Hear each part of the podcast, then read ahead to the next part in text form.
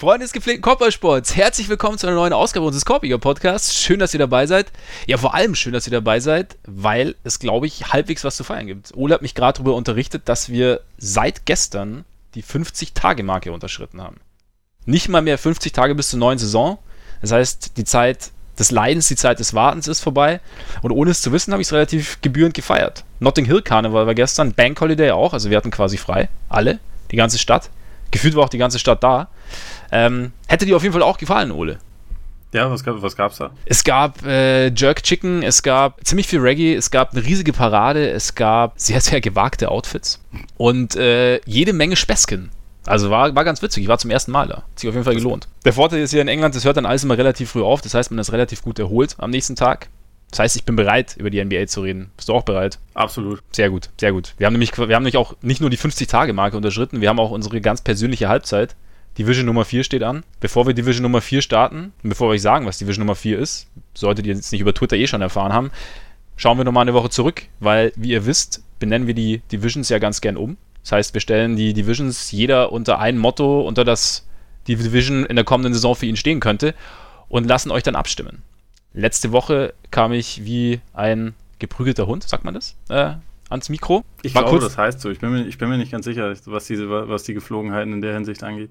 Ich weiß auch nicht, wer sowas macht. Aber ja, auf jeden Fall war ich ähm, kurz davor, das Mikro in den Nagel zu hängen, habe ich ja gesagt. Ähm, da ich verloren hatte, ja, Comeback, würde ich sagen. Wahrscheinlich auch deshalb, oder? Also weil du so gejammert hast. Ja, es hat, ich glaube, ich habe, äh, ich habe Mitleid erweckt, glaube ich, so ein bisschen. Ich habe auch, ja, ich habe es auch äh, auf Twitter gesehen. Ähm, ja, danke. Mir, geht's, mir geht's wieder viel, viel besser jetzt auf jeden Fall. Äh, das ich heißt, habe auch die, für dich gestimmt. Du hast auch für mich gestimmt. Ja. So viel Mitleid habe ich erweckt, oder was? Bei mir sowieso. Bei dir sowieso. Gut, aber bei dir reicht der Anblick wahrscheinlich schon, ne? Über. Das ist der ja. Vorteil, den wir haben, wenn ja. wir diese Skype-Calls machen. Ja, absolut, absolut. Ähm, das heißt aber, die Atlantic Division heißt zumindest für den Korbiger Podcast für die nächste Saison, ja, was habe ich gesagt? King of the North Division heißt sie. Applaus. War ein bisschen mau, aber egal. Ja, jetzt ist natürlich die Frage, diese Woche geht es um die Northwest Division und ich muss gestehen, ich war kurz davor, wieder beim Buckingham Palace vorstellig zu werden, weil ich dachte, die Queen muss wieder entscheiden. Das war eng. Sehr, sehr eng. 52% zu 48% für die Northwest Division. Upset. Das ist auch ein ziemlicher Upset, oder? Also, ich hätte ja. eigentlich ziemlich viel darauf verwettet, dass es, äh, dass es anders ausfallen würde. Also ich war mir eigentlich auch fast sicher. Ich habe natürlich, vielleicht habt ihr es aber tatsächlich, wie ich letzte Woche gesagt habe, habt ihr euch gedacht, dass ihr euch sowohl im Osten als auch im Westen das Beste für den, für den Schluss aufhebt. Klar, deswegen haben wir Lauri Markanen dann äh, nächste Woche. Mhm. Und Javel McGee in der letzten oder, oder was ist da jetzt die Ex Logik? Exakt, so, so, so ungefähr. So, so habe ich mir das vorgestellt. Okay, verstehe. Gut, das heißt Northwest Division und wir können allerdings noch nicht direkt loslegen. Denn gestern ist genau das eingetreten, wovor vor allem Ole den kompletten Sommer ziemlich Angst hatte, ne? Leider lag es irgendwie in der Luft und trotzdem äh, bis zu dem Moment, wo ich es dann gestern gelesen habe, wollte ich es irgendwie noch nicht so recht glauben, weil man das ja jetzt irgendwie schon über mehrere Jahre hatte, dass man äh, nicht genau wusste, ob er noch weitermacht. Und dann kam irgendwann, ja, Manu macht noch eine Saison oder sogar zwei. Und jetzt hat er tatsächlich aufgehört, Ginobili. Das äh, mit, mit mittlerweile 41 Jahren ist es wahrscheinlich auch verständlich. Trotzdem okay, verdammt ja. schade, finde ich. Es ist sehr schade, weil es hat immer noch Spaß gemacht zuzuschauen der, der Basketball, der geballten Basketballintelligenz zuzuschauen bei ihrem Werk, bei ihren Eurosteps. Ja, der Kollege, man hat schon gesehen, also die, die, die Wertschätzung fand ich für, für Ginobili, fand ich schon interessant. Also, oder war schön zu sehen, wie viele sich relativ schnell, also er hat ja bei, bei Twitter hat er seinen, seinen Rücktritt so ein bisschen äh, bekannt gegeben und dann wie schnell die Reaktionen kamen, irgendwie so einmal quer durch die Liga. Bis ganz nach oben, bis LeBron, bis Kobe. Ja, das, das zeigt das irgendwie auch, dass das, also, obwohl er ich habe vorhin äh, das ja mal alles irgendwie nochmal nachgeguckt, war, war nur zweimal All-Star äh, und zweimal All-NBA Third Team, hat, hat mhm. irgendwie seinen, seinen Six-Man of the Year Award einmal gewonnen, aber war jetzt statistisch nie einer, bei dem man gesagt hat, das ist jetzt ein klassischer Superstar, aber daran, wie krass halt der Respekt für ihn irgendwie da ist, zeigt man halt schon irgendwie, was, was für eine Wirkung er auch hatte. Und ähm, gerade wenn du vom Eurostep schon sprichst, so Elemente von seinem Spiel siehst du ja irgendwie mittlerweile so, so weit verbreitet in der NBA. Und da zeigt sich dann halt auch irgendwie, diese, diese Art von Spieler wirst du zwar so nicht mehr haben, aber ähm, ja, gewisse, gewisse Fähigkeiten, gewisse Moves und so werden halt überleben. Und das ist halt immer cool. Und also gerade solche Leute, die halt so ähm, was Originales, was Neues, was, was Einzigartiges in die NBA bringen, die, die werden halt irgendwie auch immer stärker in Erinnerung bleiben. Und ja, das, das sieht man irgendwie an dieser Reaktion auf ihn, glaube ich, auch. Ich muss gestehen, ich hatte immer so ein bisschen, ich muss, habe ein bisschen gebraucht, bis ich mich mit ihm angefreundet hatte, beziehungsweise bis ich ihn dann, glaube ich, wertschätzen konnte. Aber so, also einfach so seine, seine, sein Hang zum Wahnsinn und sein Hang aber auch dann in den großen Momenten da zu sein. Hin und wieder hast du ja auch geschrieben, irgendwie dann auch mal ein bisschen Mist zu bauen, aber also er war ja auch voll da im Sinne von alles gegeben quasi. Also es war schon, ja. war schon irgendwie, war schon speziell und ja, viermal Champion auch, die Euroleague hat er gewonnen, Euroleague MVP, also war schon eine ziemlich sensationelle Karriere. Und auch wie du sagst, der, der Einfluss aufs Spiel an sich von, von Ginobili war, war, war sehr groß so Olympiagold auch noch geholt, diese, diese goldene argentinische äh, Generation mit ihm, äh, Scola und, und so, die ganzen Leute, die da so rum, rumlaufen, das ist halt auch irgendwie was, was bei so einem doch, äh, äh, bei einem Land, was man vorher nicht unbedingt für seine Basketballtradition kannte, halt richtig krass, was die einfach über einige Jahre erreicht haben. Ja. Und allein so dieses internationale Resümee würde halt echt schon sehr problemlos dafür ausreichen, um ihn, äh, um ihn in die Hall of Fame aufzunehmen. Ja, finde ich auch. Aber so, also er wird es auf jeden Fall werden. Ich glaube, äh, Nowitzki hat ja auch gesagt, äh, Next Stop Hall of Fame, oder wie war's? Ja. Von daher, ja, es ist schade, aber es ist ja auch irgendwie verständlich. Und jetzt ist tatsächlich wirklich nur noch Pop übrig, oder? Von den, In San Antonio. Von den Spurs, ja. Das äh, hätte ich jetzt auch vor ein paar Jahren nicht gedacht, dass äh, Ginobili quasi der Vorletzte davon ist, der geht. Weil er Stimmt. auch der Älteste war, also von den Spielern. Ja. Hat sich aber auch ja, effektiv fit gehalten und halt auch mit seiner Rolle, mit seiner kleineren Rolle relativ früh angefreundet und vielleicht auch noch länger konserviert dann die ganze Geschichte. Ja, Manu würde uns auf jeden Fall fehlen. Wir bedanken uns als Korpiger Podcast für die ja. schönen Minuten und Stunden, die er uns beschert hat. Da, da kann man echt nur den Hut vorziehen vor der Karriere. Tue ich hiermit meinen unsichtbaren imaginären Hut, gezogen für Manu Ginobili und komme dann schweren Herzens zum Renaming der Northwest Division. Und äh, wir haben jetzt hier eine schöne Tradition gestartet, nämlich indem der nix Make It Take It, nix Winners Ball, sondern äh, der Verlierer der letzten Woche darf starten. Ich möchte jetzt, jetzt nicht rein. erstmal noch ein kleines Plädoyer darüber halten, dass bitte alle für mich stimmen, weil ich sonst, äh, Moment, sonst Moment, zurücktrete? Moment. Oder? Du, du, du hast diese ganze Diskussion ja losgetreten, indem du gesagt hast, ob es mir, ob, mir jetzt schlecht geht, ob ich da, ja, also so und dann habe ja nur den, den Elfmeter halt dann reingemacht. Muss okay. er, muss der machen. Oder den Korbleger, um beim Korbball auch zu bleiben. Ja, wie nennst du die Northwest Division? Roadtrip Division. Ist äh, nach langem Hin und Her die, die Entscheidung gewesen. Einerseits aus geografischen Gründen, weil, also wenn man, wenn man sich so die USA-Karte mal anguckt und schaut, wo halt Portland ist und wo äh, beispielsweise Oklahoma City ist äh, oder Utah ist, das sind ziemlich absurde äh, Entfernung und äh, wo wir halt irgendwie am Anfang auch schon mal über diese Sinnhaftigkeit von Divisions irgendwie geredet haben, so, so wie die zusammengesetzt ist, ist das Thema Sinnhaftigkeit nicht unbedingt immer gegeben. Und ich habe mich auch deshalb dafür entschieden, weil halt, äh, glaube ich, gerade in dieser Division, die ausschließlich aus guten Teams besteht, ähm, die Auswärtsreisen untereinander, also die, die Spiele innerhalb dieser Division extrem wichtig sein werden. Also die äh, Unterschiede waren letzte Saison, lass mich nochmal ganz kurz äh, schauen, damit ich hier jetzt nicht lüge. Die waren ja von den, von den Bilanzen äh, zwischen 46 und 49 Siege. Das heißt, mhm. sie waren alle fast direkt beieinander. OKC und Utah hatten sogar exakt die gleiche Bilanz und da spielt dann sowas wie Tiebreaker spielen da eine Rolle und deswegen dieser innerbetriebliche Vergleich quasi. Da, dadurch bin ich auf Roadtrip gekommen. Okay. Klingt gut. Dann setzen wir uns ins Auto und äh, fahren einmal quer durch. Ja, ich nenne sie Paula Schulz Race Division. Das musst du mir jetzt erklären. Mache ich auch. Ihr kennt ja sicher alle, du wahrscheinlich auch, Kill Bill. Mhm. Volume 2. Also Teil 2. Da wurde ähm, Uma Thurman bzw. Kiddo lebendig begraben. Und auf diesem Grabstein stand Paula Schulz. Ja, etwas so auf, es ist, es, es ist deep. Es ist sehr, sehr deep. Nein, aber nicht, dass, nicht, dass die äh, fünf Teams jetzt irgendwie begraben werden oder am Boden werden, aber sie haben dann doch irgendwie, also im Film befreit sich ja Numa Thurman durch äh, eine spezielle Faustschlagtechnik, die sie beim Kampfkunstmeister Pai Mai gelernt hat. Und sie muss sich dann durch dieses tiefe Erdreich, muss sie sich mühsam irgendwie bis nach oben kämpfen, bis sie dann irgendwann am Grabstein von Paula Schulz wieder das Licht der Welt erblickt sozusagen.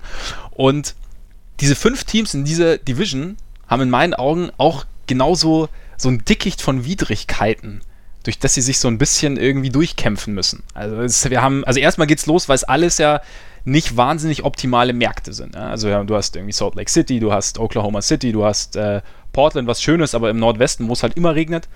Du hast Minnesota, wo es saukalt ist. Und dann hast du Denver, wo das Atmen schwer fällt. Marihuana ja. legal ist? Marihuana legal ist, richtig, richtig. Da gibt es sicher den einen oder anderen, der da durchaus Bock hätte. Wobei es in Kalifornien mittlerweile, glaube ich, auch nicht mehr so wahnsinnig schwer ist zu bekommen. Und dann gewinnt dann LA doch wieder. Egal. Auf jeden Fall, damit geht's da los. Dann hast du aber auch noch irgendwie, dann hast du einen verheerenden Sommer mit dicken Verträgen. Du hast Franchise-Player, die lieber in Grün spielen oder in der Bay Area. Du hast wenig Shooting, du hast schlechte Defense, du hast Probleme zwischen deinen Stars und irgendwie sind alle dabei, sich da so ein bisschen aus diesem Dickicht rauszuwühlen und graben sich so langsam Richtung Oberfläche und halt auch im, in, im Playoff-Race dann sozusagen nach oben.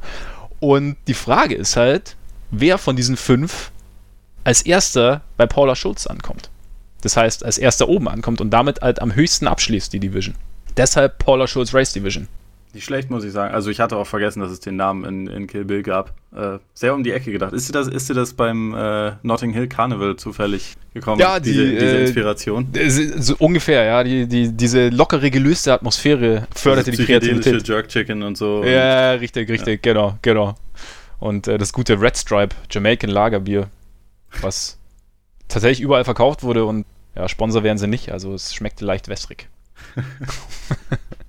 ja, Gut, ja, dann äh, jetzt seid ihr wieder gefragt. Also wir werden natürlich dann wie jede Woche nach diesem wunderschönen Podcast euch zur Wahl stellen, äh, eine der beiden Divisions und äh, ihr schaut einfach, was euch besser gefällt und dann treffen wir uns nächste Woche wieder und hoffen, dass es uns beiden gut geht damit, mit dem Ergebnis.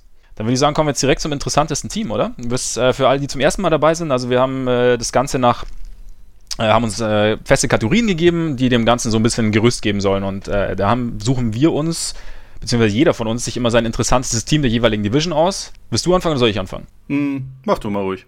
Fange ich an. Bei mir geht's nach Salt Lake City, die Utah Jazz. Und zwar ging es eigentlich letztes Jahr damit los, dass man nach dem Abgang von Gordon Hayward eigentlich nicht so richtig wusste, was, was da jetzt kommt.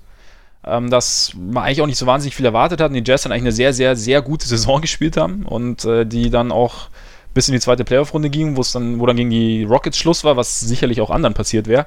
Sie haben mit Donovan Mitchell wahrscheinlich einen der interessantesten jungen Spieler und irgendwie auch so ein bisschen den Stil des letztjährigen Drafts. Und jetzt ist halt so ein bisschen die Frage, was, was für mich so interessant war. Also, sie haben im Sommer gab es einige Entscheidungen, die anstanden. Sie haben mit äh, Derek Favors verlängert, zwei Jahre 37,6 Millionen. Raul Neto haben sie gehalten. Sie haben Dante Exum gehalten. Und die Frage ist jetzt halt, also in den Playoffs wurde ja so ein bisschen klar, dass das Konzept sehr, sehr gut ist. Also in der ersten Runde hat es sehr, sehr gut funktioniert gegen die Rockets, die Rockets haben das Ganze so ein bisschen entblößt. Und jetzt finde ich, also ich freue mich jetzt darauf zu sehen, wie ein sehr, sehr guter Coach wie Quinn Snyder da eventuell Anpassungen vornimmt. Also vor allem Rudy Gobert, der so auch Defensive Player of the Year geworden ist, der dann aber in den Playoffs seine Probleme hatte, einfach weil er rausgezogen wurde oder weil er irgendwie, weil die Rockets so seine, seine für jemanden seiner Länge sehr, sehr gute Mobilität, aber dann doch halt nicht ganz optimale Mobilität sehr, sehr gut ausgenutzt haben. Und dann ist ja, keine Ahnung, jetzt ist die Frage, wie wird es angepasst? Wie nutzen sie Gobert vielleicht? Oder wie verstecken sie ihn? Verstecken sie ihn überhaupt? Oder was hat sich Snyder da einfallen lassen? Dann, das ist für mich ein interessanter Punkt. Dann hast du Donovan Mitchell, der ja eigentlich schon Franchise-Player werden soll, der für mich auch irgendwie einer der ja, ich weiß ich finde ihn vom, vom, vom Gesamtpaket, also auch als, also was man so persönlich von ihm mitbekommt, finde ich, find ich ihn sehr interessant und irgendwie sehr, sehr angenehm. Und ja, ist die Frage, wie er sich jetzt weiterentwickelt. Also er hat den Jazz so das gegeben, was ihm gefehlt hat, so ein bisschen dieses anarchische. Er kann seinen eigenen Wurf kreieren, was, aber was, was, was macht er jetzt? verbessert das Playmaking, stabilisiert er deinen Wurf noch zusätzlich, was ist möglich, also wie weit kann es überhaupt hochgehen. Dann haben wir Dante Exum, der verlängert hat, drei Jahre 33 Millionen, der ja als sehr, sehr großes Versprechen in die Liga kam, der wahnsinnig viele Verletzungsprobleme hatte, irgendwie bis jetzt immer noch nicht so richtig Fuß gefasst hat. Ich fand auch in den Playoffs hat er teilweise noch sehr, sehr jung und sehr, sehr roh gewirkt, also einfach so, wo, wo du teilweise wirklich Kopf durch die Wand und dann ja, den Ball so ein bisschen weggeschmissen, hat einfach noch ein bisschen so die Ruhe und die Abgeklärtheit gefehlt. Und jetzt frage ich mich halt, bleibt er gesund? Kann man natürlich nicht wissen, aber wenn er gesund bleibt, was ist da, was ist möglich? Weil das Talent und das Potenzial blitzt ja schon auf. Also die Geschwindigkeit hat er ja teilweise immer noch. Wie kann er so dieses Potenzial auf die Straße bringen? Bringt das überhaupt auf die Straße? Und ähm, ist er vielleicht damit das, was den Jazz neben Mitchell so ein bisschen geht, so aggressives, äh, abgeht, so ein bisschen aggressives Playmaking, kann er das irgendwie bringen? Ja, kann er sich dann irgendwie eine, eine fest in die Rotation spielen, dann doch der zweite, oder doch der äh, Point Guard Nummer 1 werden, also statt, statt Rubio dann vielleicht. Und das sind so die zwei, so die jungen Geschichten. Dann kommen wir jetzt noch irgendwie zum, zum Allgemeinen, dass halt, dass ihnen Shooting gefehlt hat, dass sie mit Jonas Repko jetzt eigentlich einen potenziell guten Shooter an die Warriors verloren haben, auf Free Agent Markt nicht zugeschlagen haben, dann mit Grayson Allen einen unfassbar beliebten Spieler gedraftet haben, der auch noch ähm, relativ solide von draußen trifft, also irgendwie äh, vier Jahre College, 38 Prozent bei 5,4 Versuchen, was durchaus solide ist. Da ist dann wieder die Frage, wie schnell kommt er in der NBA an? Vier Jahre College, klar, bringt Erfahrung, ist theoretisch eher bereit als jetzt jemand, der nach dem ersten Jahr kommt. Dann hast du Alec Burks, der auch immer wieder verletzt war, der vielleicht auch noch irgendwie was, was auf, dem, auf dem Kasten hatte, gegen Houston zum Beispiel 45% von draußen getroffen hat. Was passiert mit Jay Crowder? Mit seiner ersten vollen Saison im Team ist er da irgendwie, gibt er ihm mehr Optionen, also beziehungsweise wird die Option mit ihm auf der 4 öfter, öfter genutzt. Also ich finde, da gibt es echt viele interessante und spannende Geschichten und ich finde, die Jazz als Team haben mir, haben mir einfach wahnsinnig viel, also mir hat es wahnsinnig viel Spaß gemacht zuzuschauen während der Playoffs. Und jetzt, ähm, einfach so, weil, weil da sehr, sehr viel Intensität dabei ist auch irgendwie klare Schwächen dabei waren. Aber ich ähm, ja, mir vorstellen könnte, dass sie zumindest sich so ein bisschen weiter, also aus diesen, dass sie sich einfach steigern, dass sie gewisse Schwächen angehen und da vielleicht äh, irgendwie noch, noch äh, mehr, mehr möglich ist. Und deswegen sind sie für mich so das interessanteste Team. Ja, also würde ich fast alles so unterschreiben. Das ist für mich auch eins der definitiv interessanteren Teams für die nächste Saison. Allein schon dadurch, weil du halt diese ganzen ähm, Verletzungsprobleme letztes Jahr ja. hattest. Also bei, bei vielen Spielern, auch bei Gobert ja zum Beispiel. Und sollte das mal ansatzweise fit und zusammenbleiben, denke ich halt auch, dass die, ihre Bilanz auf jeden Fall noch um einiges hochschrauben könnten sogar. Also ich meine, sie haben jetzt äh, letzte Saison 48 Spiele gewonnen, obwohl sie in der Crunch-Time relativ große Probleme hatten, weil sie da, abgesehen von, von Donovan Mitchell als Rookie, nicht nicht wahnsinnig viele dynamische Optionen hatten. Da ist auf jeden Fall äh, jede Menge Verbesserungsbedarf und sie hatten halt, also sowieso immer ein gutes Team, aber sobald Gobert dabei war, hatten sie halt die beste Defense der Liga und auch die Offense wurde besser, weil er halt so als, als äh, Rim-Running-Präsenz und als Blocksteller so wichtig ist und diese, diese Screen-Assists, äh, glaube ich, sind er und die Andre Jordan jedes Jahr eigentlich ganz weit oben und ansonsten kommt da erstmal nicht wahnsinnig viel nach. Ich fand es im Sommer auch interessant, dass sie letztendlich die Kapelle ja komplett zusammengehalten haben. Also, dass in, in Favors investiert wurde, hat mich bei der, zu, zu der Summe schon etwas überrascht, auch wenn das zweite Jahr nicht komplett garantiert ist. Und drei Jahre für Exim, wie gesagt, der ist jetzt vier Jahre in der NBA und hat, glaube ich, 160 Spiele oder so gemacht. Also eigentlich zwei komplette Saisons schon verpasst und äh, ist aber trotzdem immer noch kaum älter oder genauso alt wie Grayson Allen. Also da siehst du halt auch, wie, wie jung der in die, NBA, äh, in die NBA gekommen ist und dass sie sich halt auch immer noch erhoffen, dass er dann vielleicht, ja, wie du schon angesprochen hast, dieses dynamische Element noch so ein bisschen reinbringen kann. Ja, ich, ich finde das so schwer einzuschätzen, weil Utah hat für mich, einerseits sind die so ein extrem bodenständiges Team, andererseits ist auch noch so viel unentdecktes oder beziehungsweise unerschöpftes Potenzial da. Und das muss aber alles von innen kommen. Und deswegen muss man halt sehen, ob sie diesen Sprung vielleicht nochmal machen können. Aber an sich sehe ich bei, bei den Jazz tatsächlich auch das Potenzial, dass sie die, dass sie quasi die dritte Kraft im Westen sein könnten nächste Saison. Wenn das äh, weitergeht. Und alles, was du zu Mitchell gesagt hast, unterschreibe ich sowieso. Das ist aus diesem ohnehin ziemlich pervers guten Rookie-Jahrgang auch nochmal jemand, der halt hervorsticht, der so ein bisschen dieses Dwayne Wade-artige Spiel hat, gepaart mit einem besseren Wurf. Und ich bin einfach extrem gespannt, ob man bei ihm irgendwie so eine rasante noch Weiterentwicklung halt auch sehen wird, wie, wie man das bei Wade damals gesehen hat, der, glaube ich, zwischen den Jahren, also im dritten Jahr war er schon Champion und im zweiten Jahr war er halt auch schon ein richtiger Superstar. Und ich bin einfach gespannt, ob, ob äh, Mitchell auf diese starke Rookie-Saison halt sofort aufbauen kann. Man muss ja bei Mitchell auch so ein bisschen sehen, er hat ja die, also er hat sich ja schon während der Rookie-Saison extrem gesteigert. Mhm. Also es war so, er ist ja jetzt nicht, jetzt nicht in die Liga gekommen und hat sofort irgendwie seine 20, 23 Punkte aufgelegt und, und war sofort irgendwie der, der Fokus der Offense, sondern er hat sich da so im, im Laufe der Saison, hat er sich erst in diese Rolle reingespielt sozusagen. Also von daher kann, könnte ich mir schon vorstellen, dass da nochmal nach der ersten Saison und dann noch mit dem ganzen Sommertraining und äh, dass da noch, noch viel mehr drin ist. Genau, und er ist auch immer, immer effektiver geworden. Also ja. am Anfang dachte ich ja schon so, okay, der, der hat definitiv ziemlich, ich meine, definitiv ziemlich großes Potenzial, ist aber auch ein ziemlicher Gunner. Also ich meine, das hatte ja letztes Jahr auch in der Summer League schon angefangen, wo er halt in ein paar Spielen halt auch völlig durchgedreht ist, aber auch äh, dann irgendwie 30 Würfe genommen hat oder so, also gefühlt. Volumen und Effizienz hat sich halt über die Saison immer mehr ange angepasst und äh, ich glaube, er ist tatsächlich über jeden Saisonmonat von der, von der Quote her besser geworden. Und das hat halt irgendwie auch das Spiel reflektiert, dass er halt irgendwie mehr wusste, was er zu tun hatte und sich so ein bisschen besser zurechtgefunden hat, obwohl sich ja auch die gegnerischen Defenses schon ein kleines Stück mehr auf ihn ein, eingestellt haben mit der mhm. Zeit. Aber er hat da extrem schnell gelernt, auf jeden Fall. Fand ich auch. Wie siehst du denn den Vertrag von Exum? Weil so drei Jahre, also du hast gesagt, drei Jahre ist natürlich irgendwie lang, also bei der verletzten Historie. Also jetzt nur aus meiner Perspektive, für mich sehen drei Jahre 33 Millionen solide aus.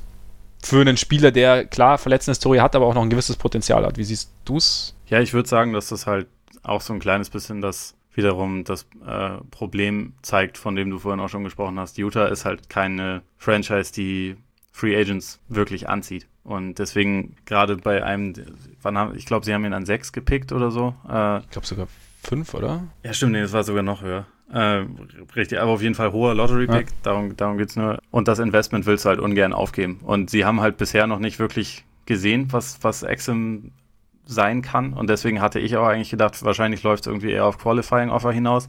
Andererseits hätten sie dann halt die Kontrolle äh, über die Zukunft halt komplett verloren. Und wenn man sich jetzt mal vorstellt, okay, Exim bleibt jetzt nächste Saison wirklich mal fit und zeigt halt, dass er, also in den, in den Playoffs haben wir es ein bisschen gesehen gegen James Harden, den er zeit, zeitweise richtig gut verteidigt hat, ja. individuell, dass da extremes Potenzial nach wie vor da ist und wenn er es halt, wenn er es tatsächlich mal auf die Kette kriegt, eine Saison über konstant fit zu sein und auch irgendwie seine Offense zu stabilisieren, wo er bisweilen schon ein ziemlicher, also ziemlich kopflos noch gespielt hat, aber ja. wenn er das wenn er das quasi hinbekommt, vielleicht sehen wir, schauen wir dann in einem Jahr und sagen, okay, das war ein sehr, sehr guter Deal.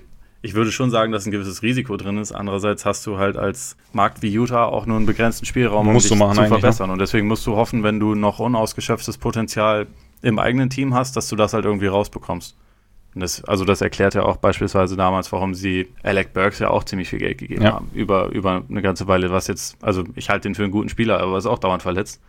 Ja. Und ähm, das hätte wahrscheinlich nicht unbedingt jede Franchise gemacht, die ohne Probleme durchwechseln können. Aber Utah ist halt eine Franchise, die, wie gesagt, nicht diesen, nicht diesen Luxus hat, dass äh, auch jemand wie Jonas Jerebko dann fürs Minimum bei einem für ein Jahr unterschreibt, weil ist ja nett in der Bay Area und Titel gewinnt man wahrscheinlich auch noch. Nee, klar, auf jeden Fall. Also da, da, spielt der Markt sicher eine große Rolle. Wobei ich aber auch irgendwie, wenn ich, wenn ich mir, einfach nur, wenn ich mir die anderen Verträge oder die, Beträ oder die anderen Beträge so anschaue, die so an den Mann gebracht werden, kommt es für mich 11 Millionen im Jahr. Klar, auch viel Geld, aber es ist, ist okay irgendwie auch so. Es ist jetzt nicht so, wo, wo die Kinnlade runterfällt und sagst, okay, total überbezahlt. Also zumindest aus, aus meiner Perspektive. Äh, du hast schon gesagt, so Top 3 traust du den Jazz zu? Ja, sehe ich jetzt ähnlich. Also es gibt ja auch Leute, die, die schon Top 2 ausgerufen haben, so nach, nachdem die Rockets so ein bisschen, ein bisschen abgesunken sind, aber da, also da fehlt es, glaube ich, noch ein bisschen. Siehst du? Ich könnte es mir vorstellen, dass sie von der Siegbilanz, äh, also von, von der rein nackten Bilanz her wenn sie fit bleiben, würde ich das gar nicht mal ausschließen, dass sie vielleicht auch von mir aus auch Top 2 sind. Aber das liegt dann auch daran, dass die Warriors sowieso komplett drauf pfeifen, was in der Regular Season passiert. Und ja, die Rockets, da haben wir neulich schon drüber gesprochen. Ich glaube nicht, dass sie, dass sie nochmal so eine äh, historisch dominante ja. Saison in der Regular Season spielen. Das, das glaube ich einfach nicht. Ich halte die Rockets immer noch, glaube ich, wenn sie jetzt in den Playoffs gegeneinander spielen würden, halte ich sie immer noch für das bessere Team als Utah das schon. Aber wenn wir jetzt irgendwie über Regular Season sprechen, dann Klar, kann schnell da passieren. ist auf jeden Fall möglich, dass so ein junges, noch etwas hungrigeres Team wie, wie Utah vielleicht auch ein paar mehr, äh, paar mehr Siege holt. Das würde mich zumindest nicht komplett schockieren. Da hast recht. Also, ich meine, Playoffs, klar, muss, muss man da nochmal abwarten, wie, inwieweit sie dann eben, wie ich vorher meinte, wie, inwieweit sie dann Anpassungen vornehmen, um dann ja, für, für gewisse taktische Kniffe des Gegners irgendwie besser gerüstet zu sein und, und, und Gobert irgendwie auf dem Feld haben zu können und äh, weiterhin effizient zu verteidigen. Wen hast du? Wer interessiert dich? Also grundsätzlich alle in der Division, aber ich hätte mir tatsächlich die, die Thunder rausgesucht. Also weil es, ja, irgendwie hat es das höchste Explosionspotenzial, aber auch ein ziemlich hohes Erfolgspotenzial und das, das will ich mir einfach gerne anschauen. Angefangen jetzt aus deutscher Sicht natürlich sowieso mit der, äh, mit der Kombination Westbrook-Schröder, finde ich total interessant, weil ich irgendwie Potenzial Explosiv sehe, auf viele ähm, Arten. Auf, auf ganz viele Arten, ja, genau. Also das, das, das kann, das könnte passen, wenn sie sich darauf einlassen. Also mhm. beide. Das kann nicht, also es reicht nicht, wenn einer sagt, okay, ich nehme mich jetzt zurück und du machst das, sondern die müssen beide sagen, okay, wie können wir uns gegenseitig vielleicht ein bisschen helfen und also ich meine, als Backup sehe ich Schröder da sowieso sehr gut. Das passt, glaube ich, voll. Aber irgendwie, wenn, wenn OKC noch mal ein bisschen, bisschen wirklich besser sein will, dann gibt es ja ein Szenario, in dem Westbrook und Schröder auch zusammen funktionieren, also gleichzeitig auf dem Court stehen können. Und das funktioniert nur, wenn beide sich halt komplett drauf einlassen und sagen, okay, also wenn, wenn Westbrook beispielsweise sagt, dann bewege ich mich jetzt auch mal ohne Ball in der Hand und äh, Schröder ebenfalls und, und äh, vielleicht screenen wir füreinander und, und nutzen das irgendwie, dass wir beide zu den schnellsten Spielern der Liga gehören und versuchen uns auf die Art und Weise Räume zu schaffen. Und wie sieht es dann darum äh, drumherum aus? Also ich habe ich hab vorhin mal überlegt, was so die, die witzigsten Lineups sind, die ich, mir, die ich mir pro Team vorstellen kann. Bei OKC bin ich dann auf äh, folgende Kombination gekommen. Schröder, Westbrook, Paul George, Andre Roberson und, ähm, und Grant auf der 5. Das ist dann halt einfach nur noch schnell, fies und athletisch und ja. außer Paul George hat keiner einen stabilen Wurf. Das sind, das sind so Sachen, das interessiert mich, weil ich mag viele Einzelteile, die die, die, die Thunder haben und ich bin extrem gespannt, ob das funktioniert oder ob sie, ja, ob, ob jeder irgendwie versucht, sein eigenes Ding zu machen, weil dann kann es halt auch tatsächlich relativ gut sein, dass sie sich bald, also ich glaube nicht, dass sie sich an die Gurgel gehen werden, aber ich kann, also es, es kann dann auch relativ schnell halt in eine Richtung gehen, wo man das Gefühl hat, okay, das ist, selbst wenn die sich untereinander mögen, ist das eher eine vergiftete Situation. Also ich meine, mit Mello letzte Saison, ich glaube nicht, dass irgendwer von den Leuten also zumindest von den, von den anderen beiden Stars, dass die Mello nicht mochten. Ich glaube, die fanden Mello als Typen super, aber es hat halt spielerisch überhaupt nicht gepasst. Und äh, da kann man halt sehr gespannt sein, finde ich, ob, ob Schröder da vielleicht so ein Element reinbringt, was, was OKC gefehlt hat. Weil, wenn man so ein bisschen drüber nachdenkt, ich fand, okay, das, das ist jetzt auch nicht äh, kein Geheimnis, aber ich habe äh, OKC mit großem Abstand am liebsten zugeschaut, als James Harden noch da war, und zwar als Six-Man. Der ja noch bei weitem nicht der Spieler war, der er heute ist, aber der halt wenn er von der Bank reinkam, eigentlich de facto der, der Point Guard und der Decision Maker war auch in der Crunch Time. Weil das meiner Meinung nach von Westbrook nie die Stärke war oder ist. Und von Durant, der hat zwar jeden Move und kann alles, aber der hat gerade in OKC früher schon auch häufig sehr, sagen wir mal, ich fokussiert gespielt. Und Harden hat halt irgendwie so dieses, dieses Überraschungsmoment da reingemacht. Und ich will jetzt nicht damit sagen, dass, dass Schröder irgendwie der neue James Harden ist. Das wäre etwas übertrieben, aber er kann als Six-Man vielleicht so eine, vielleicht so eine Komponente reinbringen, ähm, die, die OKC einfach gefehlt hat. Oder es funktioniert überhaupt nicht. Dazu bin ich äh, gespannt, ob äh, Westbrook und George ihre, ihre gegenseitigen Stärken noch ein kleines bisschen mehr betonen können, jetzt mit einem Jahr mehr zusammen und jetzt, wo am Anfang sie halt nicht mehr darüber nachdenken müssen, ob sie Mellow genug Bälle geben und ob, ob alle irgendwie happy sind. Das, der der äh, Part fällt ja jetzt weg. Sondern die beiden sind jetzt die beiden Superstars. Äh, George hat auch seinen Vertrag unterschrieben und hat irgendwie, also beide haben lange Planungssicherheit und ob das vielleicht noch ein bisschen Sicherheit gibt, ob Billy Donovan etwas kreativer wird, ich bezweifle es. Aber OKC ist für mich einfach so ein, so ein Team, das kann in beide Richtungen irgendwie sehr, sehr interessant sein. Beide Richtungen heißt jetzt nicht, dass ich irgendwie denke, dass sie auch die Playoffs komplett verpassen könnten. Da sehe ich sie sehr sicher, aber es kann halt entweder ja, so one and done sein, wie es jetzt letzte Saison war, oder es könnte vielleicht auch potenziell eine ganze Ecke besser sein. Da, da bin ich einfach sehr gespannt drauf, wie das funktionieren wird. Ich finde auch, dass, dass viele Zutaten dabei sind, die äh, ein sehr, sehr gutes Dinner ergeben könnten, aber halt auch äh, sich gegenseitig aromatisch so ein bisschen abstoßen könnten, um eine ziemlich miese Metapher zu malen. ähm, aber das ist dann die Frage, ob Billy Donovan als, als Tim Raue oder so jemand funktioniert. Ja, ja, Genau, eben, weiß man nicht. Aber, also ich finde den, den, den Gedanken, den du so zu Schröder hast, als, als dieser, dieser ähm, Playmaker von der Bank, den finde ich schon relativ spannend. Also wir haben ja auch vor ein paar Wochen schon mal ausge also kurz nach dem Trade äh, drüber gesprochen, was, was wir uns da so vorstellen könnten. Siehst du, also wo, wo ich mich ein bisschen schwer tue, also Schröder hat ja schon seine, seine Playmaking-Fähigkeiten in, in, Atlanta unter Beweis gestellt, haben wir auch schon gesagt. Also so dieses letzte Jahr, in dem er doch relativ viel den eigenen Wurf gesucht hat, sollte man da jetzt nicht überbewerten, aber wenn du, wenn du Harden ansprichst, also hast du ja auch gesagt, es ist nicht der, er wird jetzt nicht der neue Harden, aber siehst du bei ihm auch den, den ähnliche, ein ähnliches Spielverständnis, um dann wirklich auch zu sagen, okay, ich bin, also auch mit, mit Paul George und mit Westbrook auf, auf dem Feld ist Schröder der, der Decision Maker in, in der Crunch Time? Oder, oder, weil da tue ich mich persönlich ein bisschen schwer. Ja, also nach, nach allem, was er bisher gezeigt hat, ist er das nicht. Nur ich glaube, dass er da vielleicht noch äh, Potenzial hat, um da noch äh, okay. ein Stück weit besser zu werden. Also ihn als, als reinen Scorer zu machen, wie das irgendwie bei den, bei den Hawks jetzt viel war, das, das wird ihm nicht gerecht. Ich glaube schon, dass das Scoring seine, seine größte Stärke ist, aber er hat an sich auch wirklich gute Passfähigkeiten, die meiner Meinung nach in Atlanta jetzt ein bisschen zu kurz gekommen sind. Und die Frage ist halt so ein bisschen, wie er da eingesetzt wird und inwieweit er sich vielleicht auch dann mehr als, als Passer definiert oder mehr als jemand, der selbst den Abschluss sucht. Wie gesagt, ich, ich, ich finde, bei OKC war das jetzt irgendwie über die letzten Jahre in der Crunch-Time halt doch sehr ausrechenbar. Also es hat ja gerade in, in Westbrooks MVP-Saison hat das ja auch funktioniert. Da hat er letztendlich alles gemacht.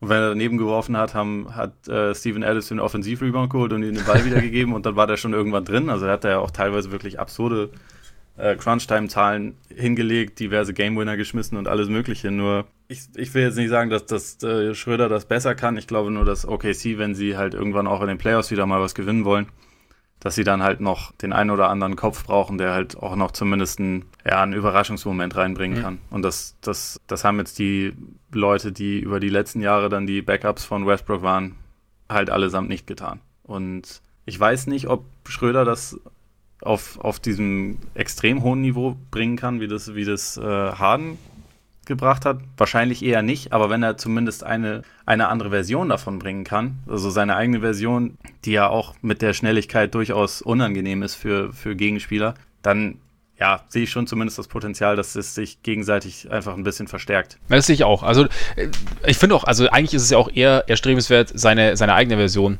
zu werden und nicht irgendwie was, irgendwas hinterher zu eifern, was irgendwann mal war. Nee, aber ich sehe schon auch, also gerade so dieses, dieses ähm, Problem des Backups hinter Westbrook war ja schon relativ eklatant eigentlich in, in OKC, nachdem Harden gegangen ist. Und also du jetzt schon wieder Raymond Felton irgendwie in Frage stellen oder was? Ich, ich dachte, mein, Satz, mein, Satz, mein Satz war ja noch nicht beendet, abgesehen von Raymond Felton, wollte ich sagen. ähm, nein, aber also da, da wird Schröder auf jeden Fall, glaube ich, auch, auch Last von Westbrook nehmen. Einfach so, dass, dass da mal die Möglichkeit, also auch wenn sie mal nicht zusammen auf dem Feld stehen, dass man die Möglichkeit gibt, kurz durchzuschnaufen, ohne dass äh, der Laden gleich komplett im Bach runtergeht, sondern einfach mal irgendwie das das Spiel so ein bisschen zu halten. Und dann, wenn es, klar, also es ist, es ist halt auch wieder, wie wir letzte Woche auch schon ein paar Mal hatten, ein sehr, sehr großes Wenn, dass, die, dass sich da wirklich mhm. jeder drauf einlässt, auf dieses, ja, so die eigene Rolle so ein bisschen neu definieren, sich selber ein bisschen zurücknehmen, so ein bisschen andere neue Dinge ausprobieren und es kann in meinen Augen auch gut funktionieren. Es ist halt, wir haben jetzt noch nicht wahnsinnig viele Belege, dass es funktionieren wird, was aber nicht heißen muss. Also es, ist, es waren ja auch alle, also Schröder war ja auch noch nicht in so einer Situation und zum Beispiel in der Situation, haben wir auch damals gesagt, äh, in, in, Atlanta, als noch Al Horford und, und Paul Millsap und äh, auch mitunter Jeff Teague noch da waren, hat er ja auch anders gespielt als jetzt zum Beispiel letztes Jahr, als er so ein bisschen den Alleinunterhalter gegeben hat. Also von daher, er ist auf jeden Fall, also ich, ich denke schon, dass das gut funktionieren kann. Also auch, dass ich sehe es auch ein bisschen positiver als, als viele Kommentatoren das so nach dem, nach dem Trade direkt getan haben. Nerlens Noel finde ich auch irgendwie noch eine ganz spannende Komponente. Also einfach, weil man nicht weiß, wie gut der Mann eigentlich ist. Also er, er wirkt halt einfach so aufgrund seiner Statur und aufgrund des, Versprechens so rund um den Draft, denkt man immer, er müsste ein sehr, sehr guter NBA-Spieler sein. Ist jetzt die Frage, ob er es wirklich ist. Das hat er mal nach, den, nach dem Missverständnis in Dallas die, die Möglichkeit, sich da irgendwie einzugliedern und vielleicht OKC auch irgendwie eine neue, einen zusätzlichen ja, Aspekt zu geben im Spiel. Also noch den, den athletischen, mitlaufenden Center gegenüber dem eher kräftigen Adams. Bin gespannt, ob er ob er was zeigen kann. Ja, also bisher haben wir wirklich nur so richtig, ich meine, in seinen ersten beiden Jahren hat er ja für Philly teilweise schon echt gut gespielt und vor allem, vor allem gut verteidigt, aber die letzten zwei Jahre waren dann, wie gesagt, absolut vergessenswürdig und ob er jetzt wirklich ein, ein guter NBA-Spieler sein kann, dauerhaft, wissen wir einfach noch nicht. Ja. Und deswegen, ich fand die Verpflichtung für, für OKC zum Minimum aber auch absolut sinnvoll, weil definitiv. äh, Spielraum hatten sie sowieso überhaupt gar keinen. Und dann äh, muss man halt irgendwie bei solchen Leuten, wo vielleicht noch dieses unausgeschöpfte Potenzial irgendwie da ist und die aber vielleicht ihren Ruf ruiniert haben, äh, teilweise aus Gründen, wie zum Beispiel in der Halbzeit Hotdogs futtern im Medienraum und solchen Geschichten. Ähm, ja, wenn sie da gut muss man halt schauen, ob man, ob man vielleicht äh, noch was, was findet, was einem vielleicht noch eine Upside verleiht, die man anderweitig nicht bekommt, weil, wie gesagt, deine Möglichkeiten sind dann extrem eingeschränkt. Er muss ein bisschen kreativ werden und dann halt gerade auf solche Spiele hoffen, die, die halt so ein bisschen auch für, na, vielleicht für sie schlechten Situation waren, in der sie einfach aus diversen Gründen nicht das zeigen konnten oder nicht das gezeigt haben, was sie vielleicht theoretisch drauf hätten. Also da, ja, das kann, das kann gut funktionieren und ähm, hätte ich jetzt auch so gemacht, was jetzt kein nicht zwingend ein Qualitätsmerkmal sein muss, aber ähm, trotzdem, also ich kann den Move definitiv nachvollziehen. Bester Spieler der Division ist er aber nicht, ne? Nicht ganz. Wer auch, wenn, auch wenn er mal, also nur, nur noch ganz kurz dazu, Mhm. ich, ich äh, finde es jedes Mal wieder faszinierend, dass er vier Jahre und 70 Millionen von den Mavs abgelehnt hat. Ist bitter, ne? Vor der letzten Saison. Und in der Saison, äh, also in der letzten Saison hat er dann 30 Mal gespielt. 4,4 Punkte im Schnitt. Kannst du schon mal, also was meinst du, wie glücklich die Mavs sind, dass er Ja. diesen Vertrag nicht genommen hat? Ja, da wäre jetzt nichts mit DeAndre. Nee. Da wäre jetzt Nerlens. Hätte auch keiner genommen, wahrscheinlich. Wahrscheinlich eher nicht. Ja, aber wahrscheinlich ist es auch, ja gut, ist jetzt schwer zu sagen, dass es für beide Seiten besser ist, weil für ihn ist es natürlich bitter, aber vielleicht, wer weiß, wer weiß, was daraus noch Gutes entsteht. Vielleicht wird er jetzt eine Maschine in OKC. Vielleicht wird er eine Maschine, genau. Also Twin, ich, Twin Towers mit Adams. Das wäre halt irgendwie auch wieder geil. Da Ja. hast du noch weniger Shooting. Aber wie gesagt, Shooting sollte auch nicht die Priorität bei den, bei den Thunder sein. Nee. Und außerdem, sie haben jetzt abgesehen von Roberson äh, und George, die ja auf dem Flügel extrem geile Verteidiger sind, äh, und, und Adams, defensiv können sie ja durchaus noch besser werden. Und da ist dann, dann Noel mit dem, was er am Anfang seiner Karriere in, oder in seinen ersten beiden Jahren in Philly gezeigt hat, mit, mit dem, was er da angedeutet hat, es könnte passen. Mal Ja. schauen. Ne, stimmt. Stimmt. Wie, schätzt du die Thunder ein? Also einfach so perspektivenmäßig? Also Heimvorteil oder An sich schon. Also das, das Problem ist, dass der Westen durchaus ganz gut besetzt ist. habe ich auch Aber gehört. ich glaube, innerhalb dieser Division sehe ich Utah Stand jetzt ein bisschen stärker. Aber es kann durchaus auch vorkommen, dass OKC am Ende die bessere Bilanz hat. Also es würde mich jetzt auch absolut nicht schockieren, Mhm. weil die beiden Teams sind, glaube ich, ja, qualitativ schon relativ nah beieinander. Also vielleicht auch noch ein bisschen, kleines bisschen äh, höher einzuschätzen als jetzt der Rest in der Division, wobei ich mir da auch, also wie gesagt, es ist eine extrem schwere Division, deswegen Ja. ist das gar nicht mal so leicht zu sagen, aber ja, eigentlich OKC, wenn man schaut, dass sie letztes Jahr 48 Spiele gewonnen haben und sich im Sommer, glaube ich, absolut eher verstärkt haben, sollte der Heimvorteil schon möglich sein. Kann Weil- gehen, ja. Was Kann meinst du? Also wo, wo ordnest du sie jetzt ein? Division intern, glaube ich, wird, ist halt so dieser, dieses Ding, ich glaube, ich, ich schätze die Jazz als Team stärker ein, aber OKC hat ein bisschen mehr Star Power. Es kann natürlich dann sein, dass es dann gerade so vielleicht mal irgendwie im, im direkten Vergleich dann irgendwann mal den Ausschlag gibt. Also wenn es dann drum geht. Also ich glaube auch, dass es dass da sehr, sehr eng zugehen wird. Ich sehe die, die beiden auch so ein bisschen vorne. Ähm, wobei die Wolves könnte vielleicht auch noch was gehen. Also, naja, mal schauen. Aber Heimvorteil traue ich ihnen auf jeden Fall auch zu. Also wenn wir jetzt mal, ja, ich glaube, Houston und, und, und Golden State sehe ich jetzt noch ein bisschen drüber, aber ja, dahinter ist es halt extrem eng. Also ich meine, da kann, kann sich wahrscheinlich gegen, gegen Saisonende täglich verschieben irgendwie. Also da aber also sehe ich, sehe ich OKC auf jeden Fall mittendrin, so in diesem ja, zweiten, in dieser zweiten Hälfte so quasi der Playoff-Teams. Und vielleicht auch noch Richtung Houston, wer weiß, aber Ja, so, so würde ich willkommen mal im Westen. Also es gibt da Ja. einfach zu viele gute Teams für, für die nächste Saison. Das, das muss man so oder so festhalten. Ja. Wobei kann es zu viele gute Teams geben? Wenn sie alle in einer Conference sind, ja. Ist ein Punkt. Bevor, bevor wir uns diese, diese Büchse der Pandora wieder öffnen. Ja, schon. Gehen wir lieber zum besten Spieler der Division über. Ich habe es ja vorher versucht mit einem ganz sanften Übergang. Jetzt machen wir es halt einfach den harten Übergang, den harten Cut. Ja. Wer ist es für dich? Jetzt. Aber aktuell schon Russell Westbrook, oder? Hätte ich jetzt auch gesagt. Schlecht ist er ja nicht. Nee, all- alles andere als schlecht. Wir sind ja, ich glaube, beide nicht die, die größten Fans so seines Spiels. Also ich, ich spreche jetzt mal für mich nur. Ich tue mich halt immer so ein bisschen schwer, so dieses, diese Kopf durch die Wand-Attitüde und dieses, ja, gib mir den Ball und ich renn drauf los. Aber er ist halt schon wahnsinnig gut drin. Also man muss es halt irgendwie, also auch wenn ich ihn jetzt nicht als Spieler, also auch wenn ich jetzt anderen Spieler lieber, Spielern lieber zuschaue als ihm, ja, muss man das halt, muss man schon anerkennen, was, was, der, was er so bringt und was er, was er für eine Athletik mitbringt und auch was er für einen, für einen Killerinstinkt im Endeffekt hat, weil den hat er ja schon. Definitiv. Was ich sogar ganz gerne an ihm mag, ist so die, wie diese, diese, wie er sich motivieren kann. Also er hat schon, also er ist dann schon heiß, es, es, geht dann, schlägt dann auch manchmal so ein bisschen ins, ins Negative um, wenn er dann zu viel will. Ja, aber ich weiß, man sagt dann immer so ein bisschen äh, vorne gibt er alles, hinten nicht so, aber er, er ist ja schon so, er, dieser, dieser Ehrgeiz, der so in ihm brennt, das, das finde ich schon immer recht, recht cool zu sehen irgendwie. Und aber ich, ich sehe jetzt auch, jetzt Stand jetzt ist er für mich der Beste in der, in der Division einfach. Weil, weil es wenige Spieler, glaube ich, generell gibt in der Liga, die Spiele so im Alleingang entscheiden können, wie er es tut. Das, das würde ich auch so sehen. Darf ich dazu noch kurz anmerken, wir haben, wir haben doch, als wir über die äh, All-NBA-Teams gesprochen haben, glaube ich, zwischen ihm und Lillard mal diskutiert, oder? Ist korrekt.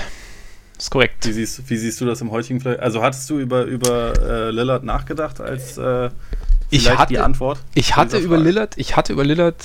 Ach, meinst du jetzt gerade? Mhm.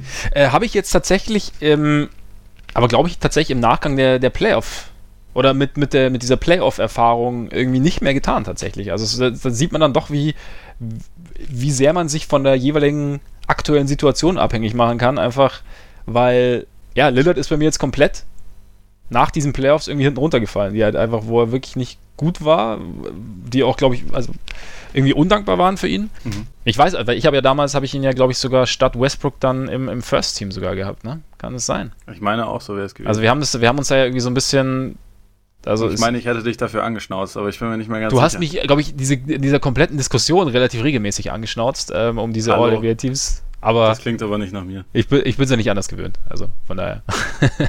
Nein, ähm, ich, ich stehe zu meiner Meinung damals, einfach weil ich es damals irgendwie aus der damaligen Perspektive, ohne diese Erfahrung der diesjährigen Playoffs, irgendwie einfach so gesehen habe. Und vielleicht mag falsch gewesen sein. Aber jetzt mit, mit, der, äh, mit, mit dem Eindruck jetzt würde ich, würde ich würde ich Westbrook dann doch drüber sehen, wobei ich immer noch nicht sicher bin, ob ich, komme ich später noch dazu, ob es nicht mal interessant wäre, ein Team um Lillard wirklich aufzubauen. Weißt du, wie ich meine? Mhm. Also, ja. wenn du dann wirklich ein Team hast, das zu seinen Stärken passt. Ob er dann nicht tatsächlich so als, als Leader und als, als ähm, ja, erste Option dann nicht wertvoller wäre, als es momentan ist. Aber das ist ein anderes Thema. Ja, über die, die äh, etwas frustrierende Lage der Blazers sprechen wir noch. Kommen wir noch dazu, ja. Und in drei Jahren?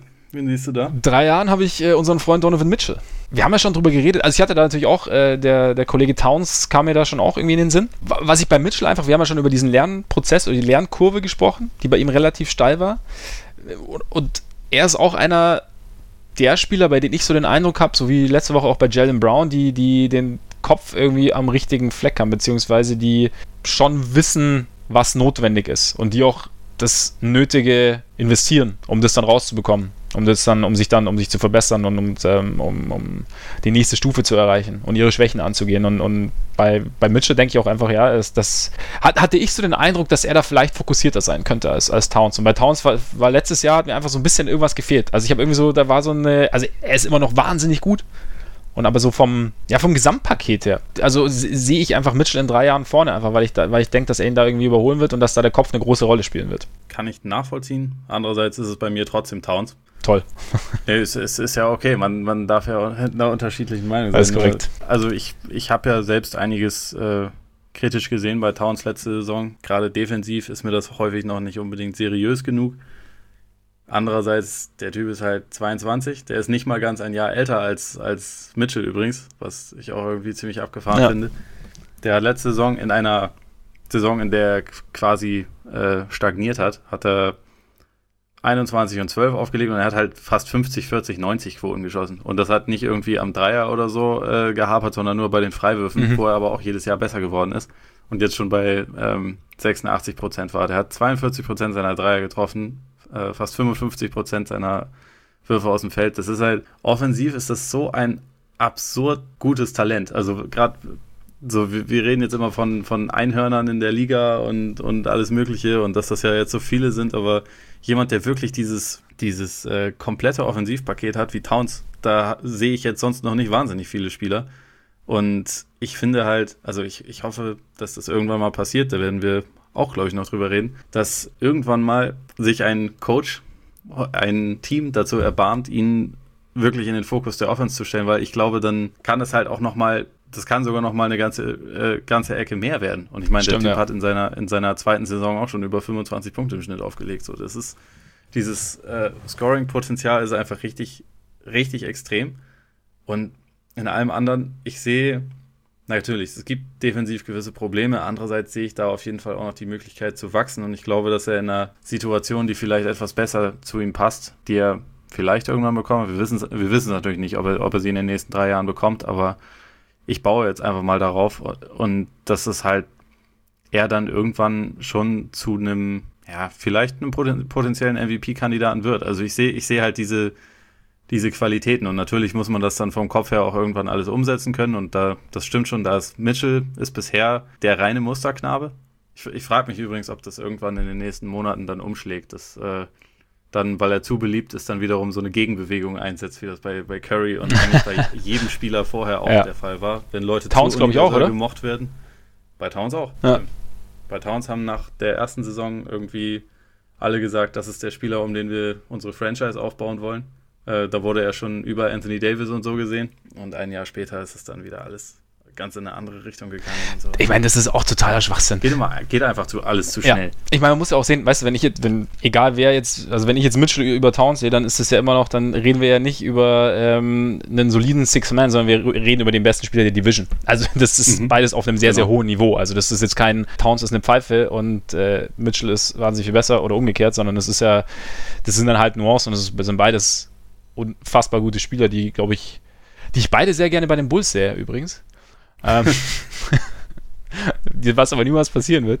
Nee, wie gesagt, also bei mir war es jetzt irgendwie so auch halt der letzte Eindruck, so ein bisschen Mitchells Kopf. Also, wenn man, so ein bisschen mitbekommt, was er so am Rande halt macht, weißt du, wenn er dann irgendwie mitbekommt, dass da einer seine iPhone-Reparatur nicht zahlen kann und er dann schnell sagt, ja komm, ich mach das. Also es sind irgendwie so, das sind so, so, so, so kleine Anhaltspunkte, dass der auf jeden Fall relativ korrekter Kerl sein muss, was sich Definitiv. dann irgendwie auch auf das, also was, was er dann irgendwie sich dann auf dem Feld dann irgendwie auch äh, aus, auswirkt, beziehungsweise auf seine, seine Arbeitseinstellung wahrscheinlich, eventuell. Ich hoffe übrigens bei ihm, dass diese, dass er ein kleines bisschen stabiler ist als äh, Dwayne Wade, nachdem ich ihn vorhin schon mit ihm verglichen habe. Also einfach, weil diese leichte Harakiri und also doch mhm.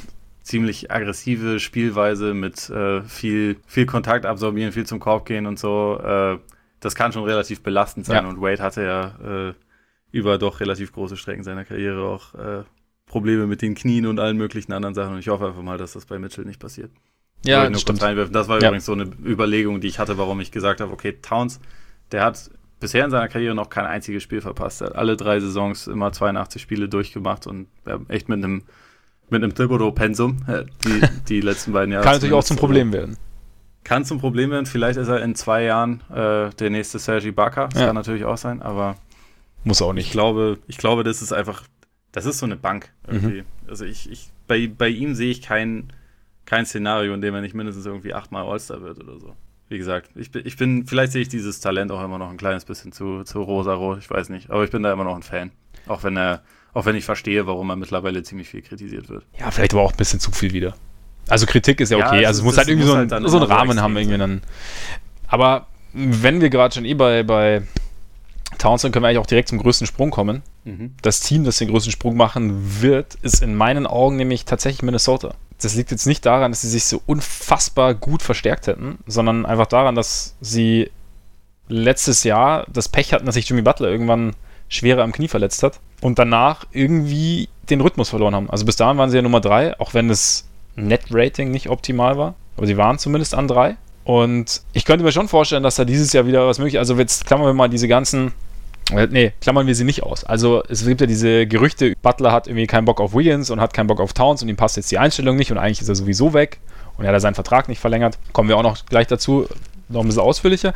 Aber ich fand es ganz interessant, dieses Interview von, von Tom Thibodeau wo er sich zu verschiedenen Dingen geäußert hat, indem er gesagt hat, wenn Butler ein Problem, also er hat noch nichts mitbekommen in die Richtung und wenn Butler ein Problem hat, dann sagt das direkt und das ist tatsächlich, glaube ich, klar, das ist, kann auch Presse, bla bla vom Coach sein, der nichts nach außen trägt, aber das glaube ich schon, dass Butler kein Blatt vor den Mund nähme, wenn er ein Problem hat. Deswegen könnte ich mir schon vorstellen, dass sie nochmal zusammenraufen, dass Butler auch sagt, hey, wir versuchen das jetzt nochmal ein Jahr ich glaube auch, wie du sagst, dass das bei Towns auf jeden Fall noch Steigerungspotenzial ist, sowohl defensiv als auch offensiv. Ich hoffe auch, dass da äh, Tipps dann irgendwie dann doch irgendwie Bock drauf hat, äh, das alles so ein bisschen mehr auf Towns auszurichten. Ich habe auch Wiggins noch nicht aufgegeben. Ja, das wollte ich dich auch fragen, wie es da eigentlich aussieht. Also. Weil da, da kann ich den Frust schon etwas eher verstehen mittlerweile. Ja, also ich, ich kann ihn, ja, auf jeden Fall. Ich kann, also das ist, da ist relativ, es blitzt halt immer wieder auf, aber so konstant kommt halt nicht das, was man sich erhofft hat und von dem man auch immer wieder denkt, dass es da ist. Vielleicht ist es gar nicht da, wer weiß. Aber wir hatten ja letzte Saison, habe ich ihn ja mal dann irgendwie noch eine Woche lang mal so ein bisschen beobachtet quasi. Und irgendwie, ja, er ist schon irgendwie, er ist schon irgendwie ein frustrierender Spieler, einfach weil du denkst, da müsste jetzt mehr kommen. Und, und es, es, ist immer so, es, es, er, er schafft es irgendwie nicht so über den Berg. Aber weiß ich nicht, ich habe irgendwie, ich habe jetzt, er ist immer noch jung, ich habe es letzte Woche gesagt, also ich, ich, ich tue mich einfach schwer, junge Spieler aufzugeben. Und ich will es bei Wiggins auch nicht tun. Und ich, ja, ich hoffe jetzt einfach mal, dass er sein Potenzial so ein bisschen, ja, ausschöpft. Und dass es im zweiten Jahr, also mit Butler, einfach alles nochmal besser funktioniert. Ob es wirklich so sein wird, wer weiß. Vielleicht ist auch Derek Rose der perfekte Energizer von der Bank. Ach komm. Ich weiß, bei Rose, das wird mit uns beiden nichts mehr, aber ich habe irgendwie, da habe ich auch noch, vielleicht erfindet er sich neu, weißt du, so als, nein, vielleicht. Ich, äh, ich habe Angst, was zu sagen. Das letzte Mal, als ich Derrick Rose kritisiert habe, wurde mir von irgendjemandem ein Kreuzbandriss gewünscht. Deswegen, deswegen halte ich mich da zurück. Ich weiß nicht. Nee, nee. Die, ja, ja, das irgendjemand, das war bei WhatsApp, das war okay. ein gewisser Arbeiter, aber.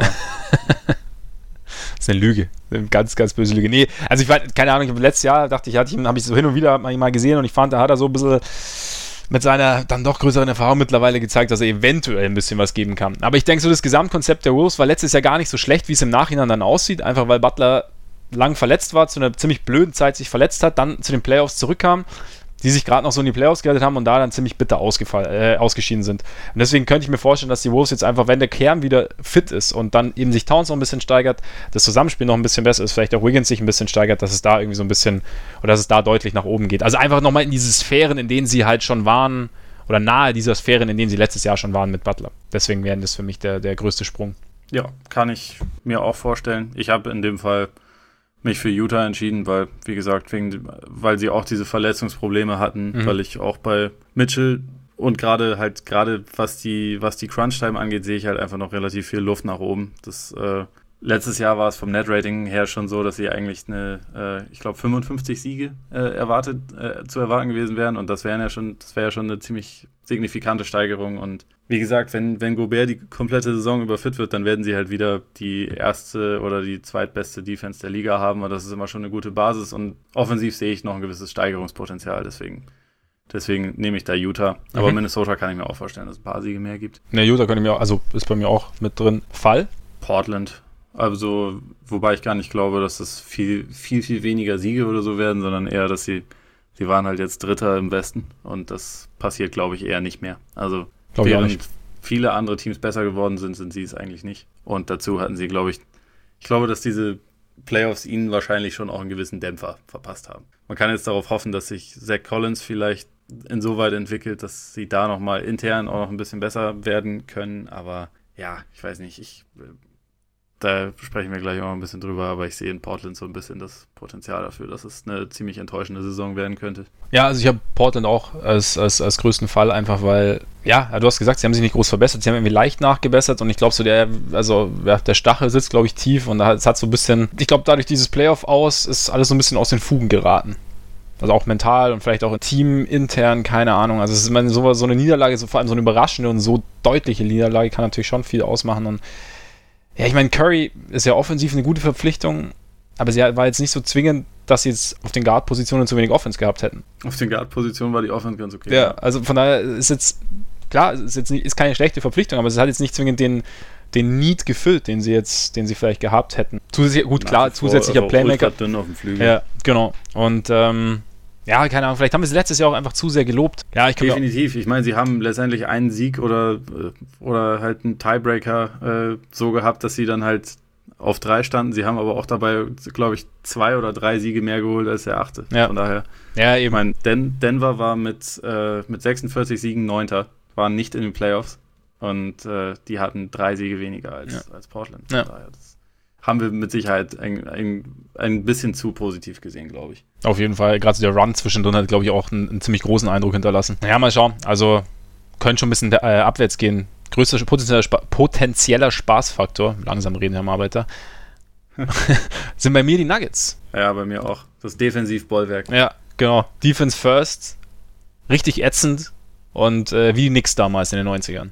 Glaubst du, ja, das? zu spielen und, und vorn, vorne rühren sie auch nur Beton. Ja, da, genau. da, da, äh, das wird auch, das wird, das wird ein beinhartes ja, Team. Ich glaube, Jokic im Low Post und dann nur Kiste raus und äh, dann das Ding reinlegen. So ungefähr wird es wahrscheinlich aussehen. Boah, weißt du was? Wenn, wenn der das tun würde, dann hätte ich äh, bei, beim besten Spieler der Division in drei Jahren tatsächlich auch über ihn ernsthaft nachgedacht. Wenn Jokic ein bisschen mehr den Killerinstinkt hätte ja. äh, und ein bisschen mehr auch auf den eigenen Wurf gehen würde, dann wäre der, ja, ich meine, da, da gäbe es immer noch riesengroße defensive Probleme, aber offensiv ist das halt auch, das ist so ein Monster. Also, glaube ich, mit, mit äh, relativ großem Abstand der beste Big Man-Passer, ja. den wir aktuell haben. Und der kann ja offensiv im Prinzip auch alles. Der hat halt teilweise, glaube ich, diese, diese, diese Geilheit dann nicht unbedingt, also, oder, oder diese Gier, äh, über die wir bei, bei Westbrook gesprochen ja. haben, die fehlt Jokic, glaube ich, noch ein bisschen. Aber wenn er da ein bisschen arbeitet, dann ist das auch schon jemand, den ich, den ich ziemlich schätze. Der teilweise vielleicht auch gerade von diesen, äh, von einigen Advanced Metrics, wo er halt ganz weit oben auftaucht, etwas zu arg gehypt wird. Also ich habe jetzt letzte, in der letzten Zeit öfter mal auf Twitter irgendwie eine Diskussion gesehen, ob er nicht besser ist als Joel Embiid, was ich für absoluten Schwachsinn halte. Aber es ist schon ein geiler Spieler. Also auf jeden Fall soll, soll jetzt nicht dafür genutzt werden, um auf ihn herumzutreten. Es ist ein super, super Spieler und wenn wir dann ernsthaft bei den Nuggets sind, so gerade die Kombination aus ihm und Isaiah Thomas ist halt sehr interessant. Ja, und dann hast du ja irgendwie noch Gary Harris rumrennen und, und, und Jamal Murray. Also es ist schon irgendwie ein cooles Team. Also ist, ich weiß nicht, wie erfolgreich sein wird. Also ich glaube auch, dass da, dass da durchaus auch Steigerungspotenzial ist, was dann den, den, den Output irgendwie angeht. Aber es, ich glaube halt dieses, allein, ich meine, es macht ja allein Jokic, also diesem Basketball-IQ, diesem wandelnden Basketball-IQ quasi zuzuschauen und dann noch diese dieser immer so leicht suffisante Gesichtsausdruck dazu. Mhm. Ich glaube nicht mal absichtlich, aber er ist einfach irgendwie, er hat so dieses, diese serbische, diesen, ja, wie sagt man, diese Gelassenheit und die, aber diesen, diesen leichten so, so Schalk im Nacken. Ja, ich, ja, ich, ich weiß, was du meinst. Also, er hat so über einen, einen, leicht durchtriebenen Blick. Ja. Ja, aber auch bei, der war vor, ich glaube, vor zwei Jahren war es in, in London, so Global Games mäßig, da haben wir auch ein bisschen mit ihm geredet und das, der, der hat auch durchaus Humor.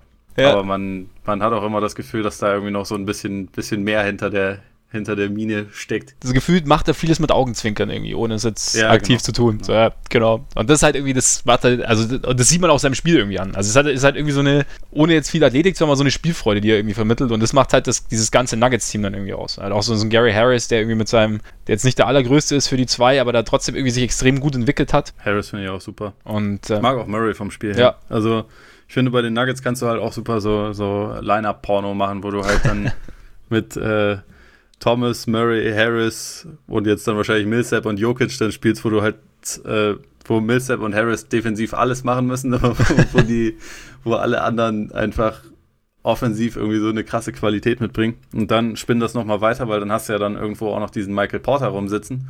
Richtig. Der vielleicht auch doch schon nächste Saison wieder mitspielt.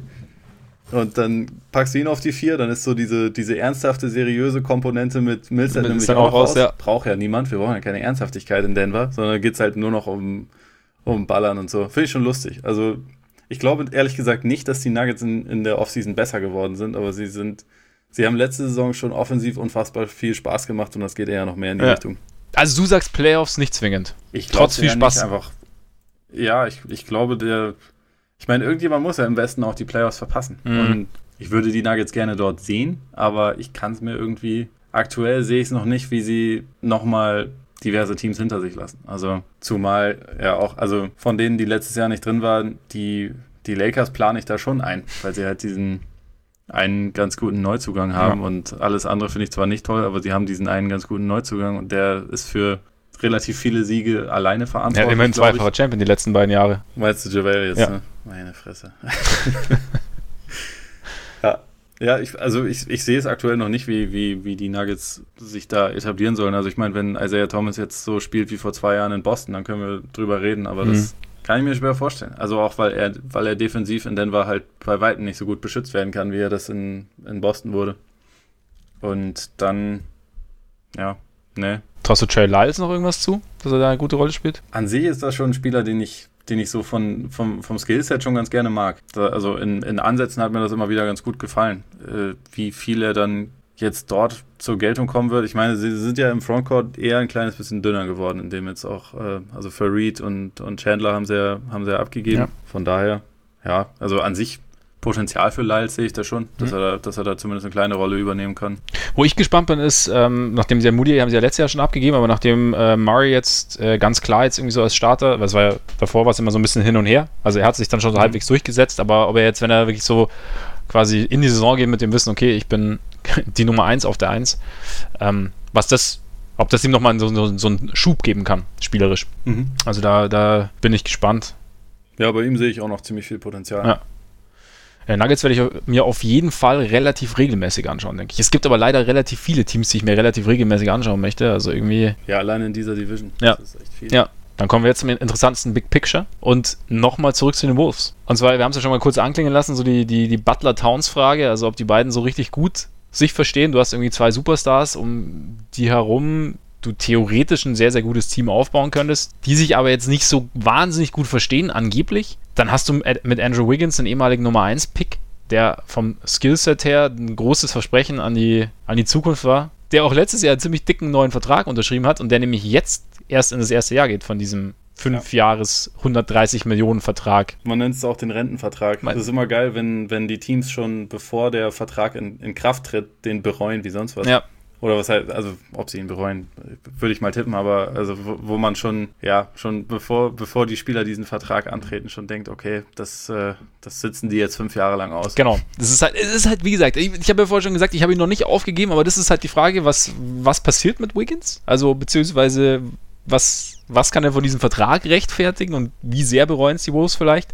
Dann ist die nächste Frage, was passiert mit Towns? Den können sie nämlich theoretisch vor der Saison auch noch verlängern und dem dann, glaube ich, auch relativ stabile 100 57, glaube ich. 157 Millionen oder sowas, ja. Ne, 187 sogar. 187 ja. sogar? Achso, ja, wenn er, wenn er sich in der Zeit halt qualifiziert. Ja. Mit äh, All-NBA-Teams und dem ganzen Kram. Also genau. Und ja, ist die Frage, machen sie es, machen sie es nicht? Wahrscheinlich wollen sie es schon machen. Thibodeau hat es ja auch schon durchklingen lassen, dass sie da, dass sie es gern machen würden, dass er da auch optimistisch ist. Dann hast du Jimmy Butler, der dessen Vertrag nicht ausläuft, der aber für die, also nicht für die kommende Saison, sondern für die Saison drauf eine Spieleroption hat. Womit er ausläuft. Womit ja. er ausläuft, genau. Sollte er keinen Bock haben, aber er wird ziemlich sicher, ja, also zumindest wird er versuchen, einen besseren Vertrag zu bekommen wahrscheinlich und der auch schon eine Verlängerung ausgeschlagen hat, was man jetzt aber nicht überbewerten sollte, weil diese Verlängerung mehr oder weniger pro forma angeboten wurde eigentlich und man eigentlich, also alle Beteiligten davon ausgegangen sind, dass er sie ablehnt. Genau, also finanziell hätte es für ihn, ich meine, wenn er jetzt komplett auf Sicherheit hätte gehen wollen, dann hätte er es machen können. Sie haben ihm, glaube ich, 110 Millionen über vier Jahre oder so angeboten. Ja. Und wenn er aber halt erwartungsgemäß nächstes Jahr aus seinem Vertrag äh, aussteigt und einen Max verdienen will, dann kann er, glaube ich, nochmal 30 mehr oder so bekommen äh, über den gleichen Zeitraum. Ja. Also dann, das macht einfach finanziell Sinn, zumal ja Butler jetzt auch noch nicht jemand ist, bei dem man denkt, dass er in zwei Jahren nicht mehr spielen kann oder so. Es sei denn, er bleibt bei den Wolves und äh, Thibodeau lässt noch ein bisschen seine magischen Kräfte walten. Das, das kann natürlich passieren. Also man muss dazu natürlich sagen, dass man unter, unter Thibodeau so ein bisschen in, in Hundejahren altert. Ja, nachzufragen bei Luol Deng. Aber ja, genau, aber das ist halt irgendwie, du hast halt jetzt so diese großen drei, die irgendwie in ganz unterschiedlichen Vertragssituationen sind die auch irgendwie, Towns hat ja auch schon gesagt, dass er gern bleiben würde, bei Butler weiß man es nicht. Dann hast du Tom Thibodeau, der als sehr, sehr guter Coach galt, bevor er nach Minnesota kam, dessen Reputation jetzt ziemlich gelitten hat, bei dem man sich die Frage stellt, ob er sich jetzt irgendwie, ob er irgendwann besseres Minutenmanagement hinbekommt, ob er sich taktisch anpasst, ob er zum Beispiel eben, wie wir vorher gesagt haben, ob er das Spiel doch eher auf Towns einstellt, ob er bessere Lineups findet, Du hast eben mit, mit nochmal, ich sage es ein letztes Mal noch, Derek Rose hast du einen ehemaligen MVP, dessen Karriere irgendwie gefühlt am Ausklingen ist, der sich aber vielleicht nochmal irgendwie doch neu erfinden kann oder neu erfindet, man weiß es nicht. Du hast, eigentlich hat, das, ich glaube, das, der Kern der Wolves ist für mich so ein bisschen, du hast eigentlich theoretisch vieles zusammen für eine erfolgreiche Zukunft, aber irgendwie hakt's. Und irgendwie ist es halt die Frage, passen die Einzelteile oder passen sie nicht? Und ich glaube, das ist so ein bisschen der, ja, der Punkt an der ganzen Sache? Oder, oder wie, wie siehst du die Wolves so ein bisschen in dem, im Gesamtkontext, so im Großen und Ganzen? Ich finde, das sind, das sind so ganz verschiedene Schauplätze. Also, was vielleicht das allergrößte Problem ist, abgesehen jetzt von diesem Vertrag von Wiggins, auf dem sie halt sitzen, ist, dass Thibodeau halt nicht nur der Coach ist, sondern auch noch derjenige, der die Personalentscheidungen ja. trifft. Und das reflektiert halt auch der Kader so ein bisschen. Also er hat sich ja mittlerweile drei oder vier von seinen ehemaligen Bulls geholt. Die Timberwolves. Man, Mhm. Man rechnet damit, dass sobald Noah und Deng in ihren jeweiligen Teams äh, entlassen auch. oder beziehungsweise gestretched werden, dass sie dann in, in Minnesota zumindest nochmal eine Chance bekommen. Deng habe ich tatsächlich Echt? auch schon mal gelesen. Echt? Also ich glaube, bei Noah ist es wahrscheinlicher, aber auch bei Deng könnte es, könnte es passieren. Ich meine ganz kurz, und, äh, der Umgang mit Deng ist echt, das ist echt bitter, weil der Typ anscheinend, was man so hört, echt sehr, sehr, sehr korrekt ist. Und, ähm ich finde es auch nicht geil. Also ich meine, gut, er hat, er hat ja diesen Vertrag und so, von daher muss man auch nicht irgendwie, äh, also. Ja, aber er hat niemandem die Pistole der, auf die Brust gesetzt und hat gesagt, so, gib mir den Vertrag. Also wurde Ja, ja genau. Also, und es, er ist jetzt halt irgendwie so zu, zu so einer, ja, eigentlich zu, zu so einer Punchline geworden, ohne dass er jetzt wirklich was dafür kann. Die Lakers haben ihm halt einfach einen völlig bescheuerten Vertrag gegeben.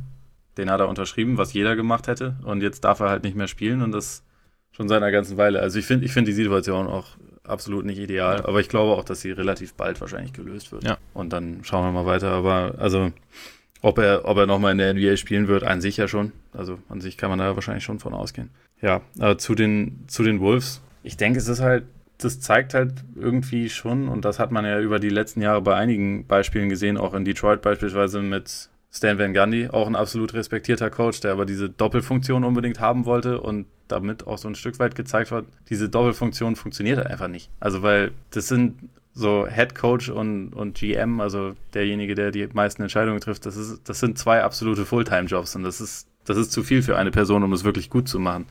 Es gibt dann vielleicht Leute, die so gut im Delegieren sind, dass sie diesen Überblick behalten können und sagen können, okay, du bist derjenige, der, der das Scouting verantwortlich, äh, verantwortet und du sagst mir, ähm, wer sich wie entwickelt und alles Mögliche. Also, dass man diesen Überblick irgendwie behält. So, die Spurs haben das System hinbekommen, wo Popovic seit Jahren die meisten Entscheidungen trifft, auch wenn offiziell RC Buford der GM ist und die beiden halt einfach wunderbar zusammenarbeiten. Das in, in, in, diesem speziellen System kann das vielleicht funktionieren, aber ansonsten ist das halt einfach ein absolut überholtes System. Ich denke halt auch, und, ganz kurz, also auch dazu, dass, ja. dass einfach da der Konstellation so ein bisschen das, das Gegengewicht auf Augenhöhe fehlt.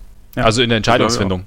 Also du hast halt dann, klar, du hast deine Scouts und natürlich schaut der sich nicht jedes, jedes Spiel oder jeden einzelnen Spieler selber an, aber du hast halt dann, ja, dann entscheidet Coach und GM entscheiden in Personalunion, den wollen wir. Und dann kann natürlich der Scout sagen, hm, weiß ich nicht, aber es ist halt nur der Scout, es ist nicht der GM, der dem Coach sagt, du, pass auf.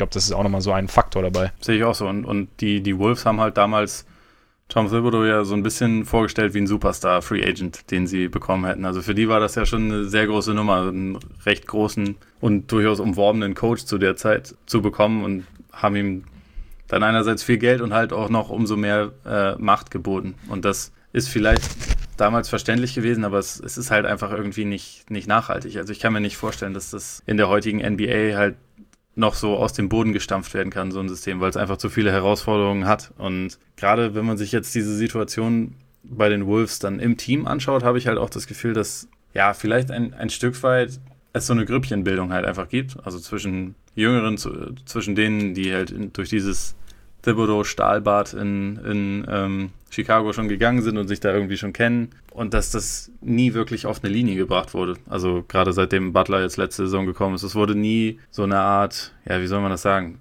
Es hat nie den Eindruck gemacht, als würden sie irgendwie auf einer Wellenlänge operieren. Und das ist dann natürlich auch ein Stück weit die Aufgabe des Coaches dafür zu sorgen oder das, das irgendwie anzuleiten, das zusammenzuführen. Und ja, ich weiß nicht, ob, ob Thibodeau dazu in der Lage ist, ob er das priorisiert. Also, ich meine, er hat ja jetzt auch in diesem, in diesem Interview, was du vorhin angesprochen hast, er hat ja gesagt, so, so, sobald wir gewinnen, regelt sich das sowieso alles. Das kann natürlich stimmen. Andererseits ist es aber auch irgendwie ein bisschen, ich weiß nicht, ob es der aktuellen, also gerade der jüngeren Spielergeneration noch gerecht wird, wenn man so zwischenmenschliche Sachen komplett ignoriert und einfach sagt, ja, reißt euch einfach den Arsch auf, wir gewinnen und dann, dann könnt ihr euch danach irgendwie, ja, zockt ihr eine Runde Fortnite zusammen und dann seid ihr wieder Best Buddies oder was weiß ich. Also ich, ich habe das Gefühl, dass so bei der, bei der jüngeren Spielergeneration so ein vielleicht ein bisschen anderes Fingerspitzengefühl erforderlich ist, was jemand wie Thibodeau eventuell nicht mehr hat. Nicht, ja, also ich, ich sehe es ähnlich, also gerade einfach diese Problematik mit Thibodeau, dass du jemanden hast, der, sagen wir mal, in seiner Denke nicht den allermodernsten Ansatz hat, der mhm. aber alles entscheidet und alles im, alles irgendwie im Griff hat und noch dazu sehr, sehr, sehr, sehr, sehr nachdrücklich unterwegs ist. Und ja, also ich meine, ich glaube, wir waren alle damals, als die Thibodeau verpflichtet haben, haben die meisten, also sagen wir mal, gut, habe ich gesagt auch, das könnte eigentlich genau der Richtige sein, der, der hat diese, der hat dieses Talent beieinander und der verpasst der ganzen Geschichte eine defensive Identität und bringt es so ein bisschen, ja, bringt sie ein bisschen dazu, einen Arsch aufzureißen. Er hat jetzt auch irgendwie eine Zeit gehabt nach, seiner, nach seinen Tagen bei den Bulls, in, der, in denen er vielleicht auch ein bisschen sich, sich selber angepasst hat. Hat nicht so funktioniert, irgendwie. Also er scheint, er, er wirkt auf mich immer noch so wie der, der Tom Thibodeau aus, aus Bulls-Zeiten. Ja. Also auch spielerisch und ähm, also ich, wie gesagt, nur dass sein Team nicht gut verteidigt. Nur dass sein Team nicht gut verteidigt und er kriegt das, das irgendwie nicht so nicht so richtig hin. Ja, also ich könnte mir schon auch vorstellen, dass da dieser diese zwischenmenschliche Aspekt, Aspekt, Aspekt durchaus eine Rolle spielt. ähm, Aspekte. aber ja, also gerade schwierig, weil ja äh, du hast ja mit Butler auch einen Superstar, der auch nicht derjenige ist, der jetzt zwingend die Blume vor den Mund hält, wenn er irgendwie Kritik äußert, sondern relativ klar seine Meinung äußert. Das, das, es kann sein, dass, ich meine, es ist halt immer, es ist halt immer wahnsinnig viel Spekulation, wenn du nicht, nicht dabei bist, aber es wirkt so, als hätte es da irgendwie als, ja, gäbe es da vielleicht ein bisschen kleine, kleinere Problematiken. Wir können vielleicht mal ganz kurz auch noch zu der ganzen Sache, also vielleicht mal eine User-Frage vorziehen, weil wir machen ja normalerweise mal am Ende User-Fragen und das passt ja vielleicht jetzt ganz gut, weil Marcel Left 2 hat nämlich gefragt, was, also zu der Butler-Diskussion, was wenn wir mal annehmen würden, dass, dass Butler Minnesota wieder verlässt, wie die Wolves reagieren sollten und, ihre, und für ihre Zukunft planen sollten. Also ob Towns und Wiggins äh, reichen, um die Wolves in die Playoffs zu führen. Es kommt ein bisschen drauf an. Also ich finde es schwierig. Wir haben ja schon gesagt, also Wiggins ist jetzt erstmal da. Und bei Wiggins muss man hoffen, dass er zumindest dran kratzt. Also vielleicht kann er, er muss ja jetzt nicht der Superstar werden, aber dass er zumindest ein gut verteidigender, gut werfender, sich hin und wieder einen Wurf kreierender, überdurchschnittlicher, sehr überdurchschnittlicher NBA-Spieler wird. Ich persönlich bin ein bisschen hin und her gerissen, wenn es darum geht, mit, mit Towns zu verlängern. Wobei eigentlich musst du mit ihm verlängern. Weil sonst. Müssen sie, werden sie ja, auch. Weil sonst hast du, äh, riskierst du, dass, du ihn, dass er irgendwie so doch leicht verärgert ist und dass du ihn dann ganz verlierst. Aber was ich ganz interessant finde, wenn wir jetzt mal, wenn wir uns mal anschauen, wenn Butler seine Player Option nicht zieht, Jeff Teague, der ja auch noch da ist, dürfen wir nicht vergessen, seine Player äh, Option ebenfalls nicht zieht, was vielleicht dann wieder ein bisschen unwahrscheinlich ist, aber nehmen wir mal an, er, er tut es nicht. Ähm, sie die Team Option für Justin Patton nicht ziehen, haben sie für kommende Saison, ohne mit, mit, mit Towns verlängert zu haben, äh, nur knapp 50 Millionen in den Büchern. Aber da kommt natürlich noch, noch Towns dazu. Das heißt, du hast dann einen. Das sind dann einfach die Verträge von Dieng und, und Wiggins, oder? Oder ist da noch jemand mehr drin? Äh, warte mal ganz kurz. Es sind drin, genau, Dieng, Wiggins und dann hast du noch Josh Okogi oder Okoji ah, ja. und James Nanelli und äh, Keita Butt Diop oder so. Irgendwie so. nee, aber da, ich meine, wir wissen ja, also in der Marktgeschichte haben wir, haben wir glaube ich, bei genügend Teams durchgekaut, aber vielleicht wäre das mal eine Option zu sagen, okay, wir haben jetzt zwei junge Spieler, wir haben da, wir haben da ein gewisses Talent und jetzt versuchen wir das irgendwie, das Geld, das wir haben, wirklich ver zu verwenden, um da wirklich ein, ein, Team um diese beiden herum aufzubauen. Also nach dieser Butler-Geschichte, die halt jetzt nicht so gut funktioniert hat, nachdem sie vielleicht auch, ja, vor Lawine hat vielleicht auch nicht so wahnsinnig gut zu den beiden gepasst. Ja, Theorie hätte das vielleicht sogar. Aber dass man dann, dann diesen, diesen Cap Space verwendet, um dann da was draus zu machen. Wie siehst du es? Ist, glaube ich, schwierig. Einerseits, weil das mit, äh, glaube ich, ein relativ theoretischer Cap Space ist, weil bei Teague sehe ich jetzt nicht, dass der irgendwie auf 19 Millionen ja. Spieleroptionen ja, ja, verzichtet, klar. weil da kriegt er eher keinen, keinen besseren Wert mehr und wie gesagt, sie können Towns nicht ziehen lassen. Das, äh, das nee, nee, nee, den, nee, nee, den würde ich, nee, würd ich ja nicht ziehen lassen. Du verlängerst mit ihm und dann hast du, hast du ja trotzdem aber noch, weiß nicht, gute 20 wahrscheinlich. Ja, gut, klar, aber damit, äh, also mit dem Betrag kannst du ja nicht dein Team neu aufbauen. Also, oder beziehungsweise komplett neu gestalten. Du kannst halt sicherlich schauen, dass du es irgendwie partiell verstärkst, aber. Es geht auch nicht von jetzt nicht, auf gleich, aber. So, so neu, so richtig neu ausrichten ist halt schwer, wenn man, wenn man, also gerade wenn man halt diesen, diesen Wiggins-Vertrag hat, plus dann noch einen weiteren Max-Deal mit, mit Towns, dann hast du halt ja, es, es, wird, es wird einfach extrem schwierig. Und dann hast du halt auch das Problem, dass Minnesota für Free Agents die nicht aus dem eigenen Stall kommen, tra traditionell ja, eher überbezahlen muss. Also ja. ich meine, Teague mussten sie auch wesentlich mehr Geld geben, als er wert ist. Ich, ich sehe aus der Situation ehrlich gesagt keinen richtig, äh, richtig guten, einfachen Ausweg, weil halt, also beziehungsweise der Ausweg wäre, dass, dass Wiggins sein Potenzial irgendwie äh, ausschöpft, wo ich aktuell nicht unbedingt super optimistisch bin. Ansonsten, ja, die beiden als Kern ist halt schwierig. Ich meine, wie gesagt, wie viel ich von Towns halte, habe ich schon gesagt. Aber wenn, wenn das dein, dein Ausgangspunkt ist, dann im Westen reicht es halt nicht. Also, es kommt drauf an, was dazu kommt. Schwer zu sagen, was da noch kommt. Ja, also, also, vielleicht, vielleicht muss es ja auch tatsächlich die Ausrichtung sein, dass sie halt, wenn sie, wenn es nicht super funktioniert und sie von Butler weiter entsprechend nicht unbedingt die allerbesten Signale bekommen, dass sie ihn halt vor der Deadline abgeben. Kann ja, ja. auch sein. Also für ein, für ein Team wie Minnesota in der Position ist es halt auch schwierig, dann jemanden wie ihn, für den sie ja wirklich viel abgegeben haben, nicht nur Zach Levine, sondern auch den Finisher, Richtig. Bird. Richtig. Ähm, den können sie ja nicht einfach irgendwie ohne Gegenwert ziehen lassen. Und wenn, ich glaube, wenn das bis in den Februar hinein immer noch wie ein relativ wahrscheinliches Szenario aussieht, dann müssen sie halt da vielleicht auch die Reißleine ziehen. Und dann stehen sie halt wieder in, einer, in einer relativ, also fast in der Ausgangsposition, abgesehen davon, dass sie halt einen für mich wie gesagt, absoluten Franchise-Player zumindest vom Talent her haben und dann noch einen, der so verdient wie ein Franchise-Player und das halt auch noch bis 2023 tatsächlich, ohne irgendwelche Optionen oder irgendwas. Ehrlich gesagt sehe ich dann, ich, ich sehe da irgendwie nicht den Weg daraus. Also klar vorgezeichnet, ja, ich sehe, sie, sie haben sich schon selber so ein bisschen die Hände gebunden mit diesem Wiggins-Vertrag und, und, und haben jetzt so ein bisschen dieses, ja, Damokles-Schwert Butler irgendwie über sich schweben. Also ich, ich sehe es jetzt auch nicht, vor allem, man muss ja auch sehen, wenn sie, sollten sie ihn traden, wird der Gegenwert ja jetzt auch nicht, nicht exorbitant hoch sein. Also ja, weil. Kommt noch erschwerend hinzu. Also das heißt, vielleicht kannst du irgendwie ein bisschen Picks abstauben, vielleicht auch den einen oder anderen soliden Spieler, aber du wirst da jetzt nicht, nicht den adäquaten Gegenwert bekommen. Also wenn es ja. und, und da, klar, es, es, es, ist schwierig. Vielleicht ist aber das halt die einzige Möglichkeit zu sagen, okay, wir, wir fangen irgendwie halbwegs neu an. Das ist natürlich auch die Frage, wie attraktiv das dann äh, für Kollege Towns ist. Und wie sehr er sich dann darüber freut, wenn äh, er seinen Vertrag verlängert, beziehungsweise der wird wahrscheinlich auch vor der Verlängerung fragen, was denn so die Idee ist. Boah, ja, es, äh, es ist eine schwierige, schwierige Ausgangslage. Es ist irgendwie witzig, weil letzt, letztes Jahr war ja noch so, als Butler kam, irgendwie waren die, die Wolves ja so, so das heiße Team. So ein bisschen, oder? Und jetzt mhm. Ähm, sieht es alles so ein bisschen komplizierter aus irgendwie. Ja, ist, ich, ich hätte auch nicht gedacht, dass es so laufen wird. Aber ich meine, so ein Wiggins beispielsweise hat halt dann letzte Saison sechs Punkte weniger erzielt im Schnitt als in der, in der Saison davor und halt trotzdem ist dabei nicht mal effektiver geworden oder so, sondern hat immer noch die meisten Würfe in diesem Team tatsächlich bekommen, aber hat halt einfach relativ wenig davon getroffen. So die Wurfverteilung grundsätzlich, die frustriert mich un unfassbar bei den Wolves. Das Towns, der mit Abstand effektivste und gefährlichste Offensivspieler ist und, glaube die drittmeisten Würfe im Team bekommt, ja, das ist es halt spricht, wie gesagt, für mich nicht für, für, ähm, für Thibodeau. Und also ich kann mir vorstellen, dass bevor irgendwas anderes passiert, vielleicht auch einfach erstmal er ersetzt wird. Ist eine Möglichkeit. Was vielleicht. Auch wenn er sich aktuell wahrscheinlich selbst ersetzen müsste. stimmt. Kann keiner was machen. Bleibt bis auf sein Lebensende. Verlängert sein. Ja, aber das stimmt schon. Ich meine, die sind jetzt zum ersten Mal seit, seit 2004, seit dem MVP-Jahr von Kevin Garnett überhaupt in die Playoffs gekommen. Ja? Und trotzdem ist irgendwie so eine Grabesstimmung. Das ist schon, schon strange.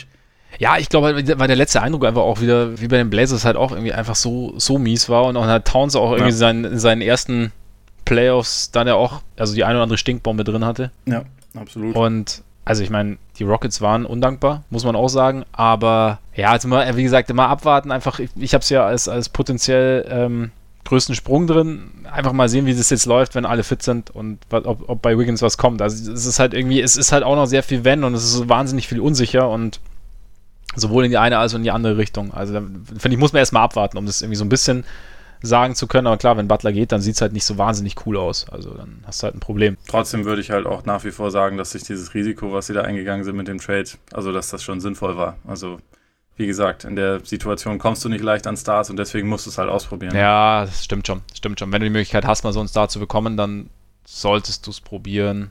Andererseits, Levine hat jetzt nicht wahnsinnig überzeugt nach seinem Kreuzbandriss. Den hättest du jetzt, ja gut, aber das ist auch was, das war auch nur eine halbe Saison, also da würde ich jetzt noch nicht zu viel drauf geben, aber den hättest hättest natürlich auch dick bezahlen müssen. Und ähm, ja, ob sie jetzt halt den, man hätte halt letztes Jahr noch nicht Wiggins verlängern müssen.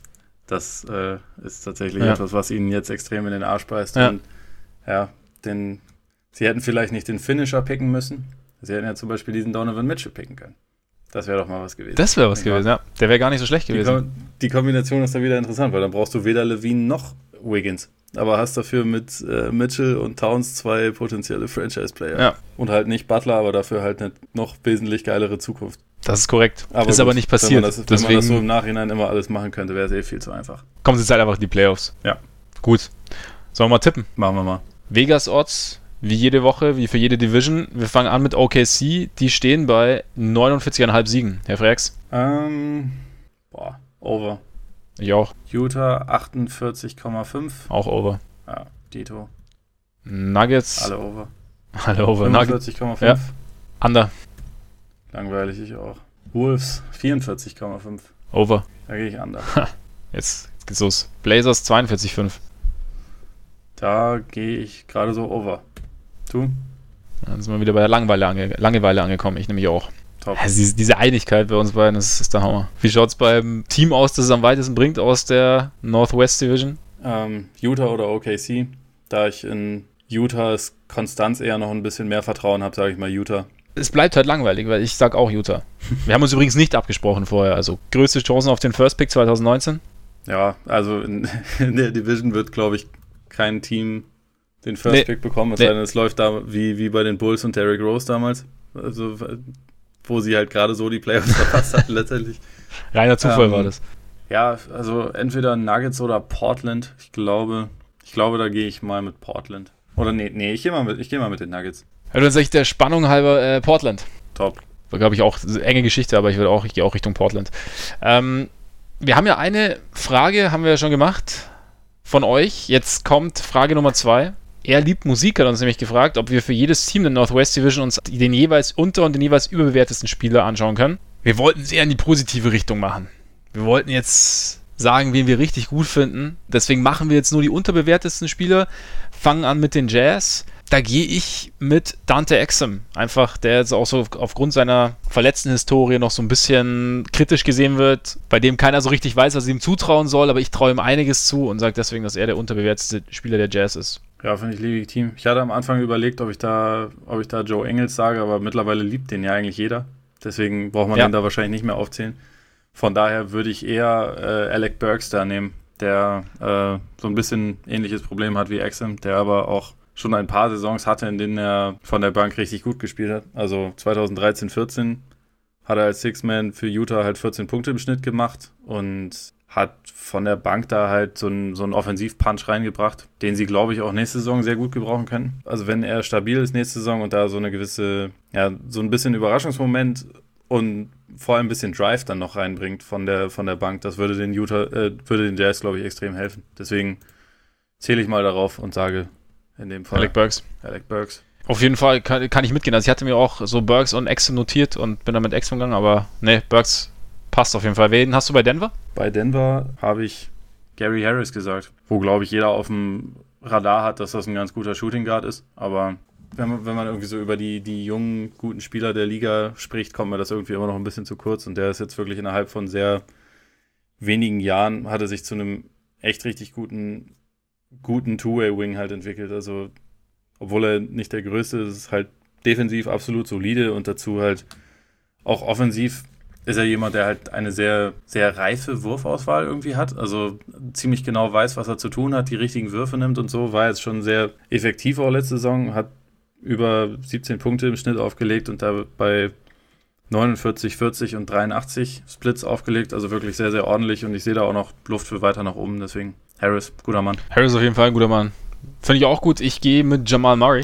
Einfach weil ich bei Murray immer so das Gefühl habe, dass er, dass er wahnsinnig kritisch gesehen wird. Es wird immer so ein bisschen so getan, als, als ähm, ja, müsste er viel mehr zeigen, als er irgendwie so zeigt. Und das, also es wird irgendwie so nicht so nicht gewertschätzt, was er bringt. Und ich habe manchmal, also, ich habe manchmal so den Eindruck, dass viele irgendwie so aus, aus ihm, ist jetzt nicht, so, nicht, nicht nur auf ihn gemünzt, aber es kommt ja öfter vor, aber bei ihm auch, dass ähm, einen Spieler daraus machen wollen, der eigentlich gar nicht ist und viel mehr erwarten und dann unzufrieden sind, wenn das nicht bringt. Dass deshalb wahnsinnig viel Kritik kommt, die eigentlich gar nicht, gar nicht berechtigt es ist. Einfach weil er das, diesen, diesen Erwartungshorizont gar nicht erfüllen kann. Es gibt das Phänomen auf jeden Fall. Also es war mir tatsächlich noch gar nicht aufgefallen, dass es bei, bei Murray so extrem in die Richtung geht, aber das äh, gibt auf jeden Fall einige Spieler, auf die das zutrifft. Ob das jetzt wirklich dann Fakt ist, was ich jetzt gerade gesagt habe, bei Murray weiß ich nicht, aber es war so ein ich meine, wenn du, wenn du bei Denver Nuggets Reddit unterwegs bist mal wieder und, und dir, und dir wochenlang bin ich da unterwegs. Mit, mit äh, Chiba-Fan 33 oder so. genau. Nee, auf jeden Fall, also für mich ist Murray, also auch weil ich ihm nächstes Jahr noch einiges irgendwie zutraue.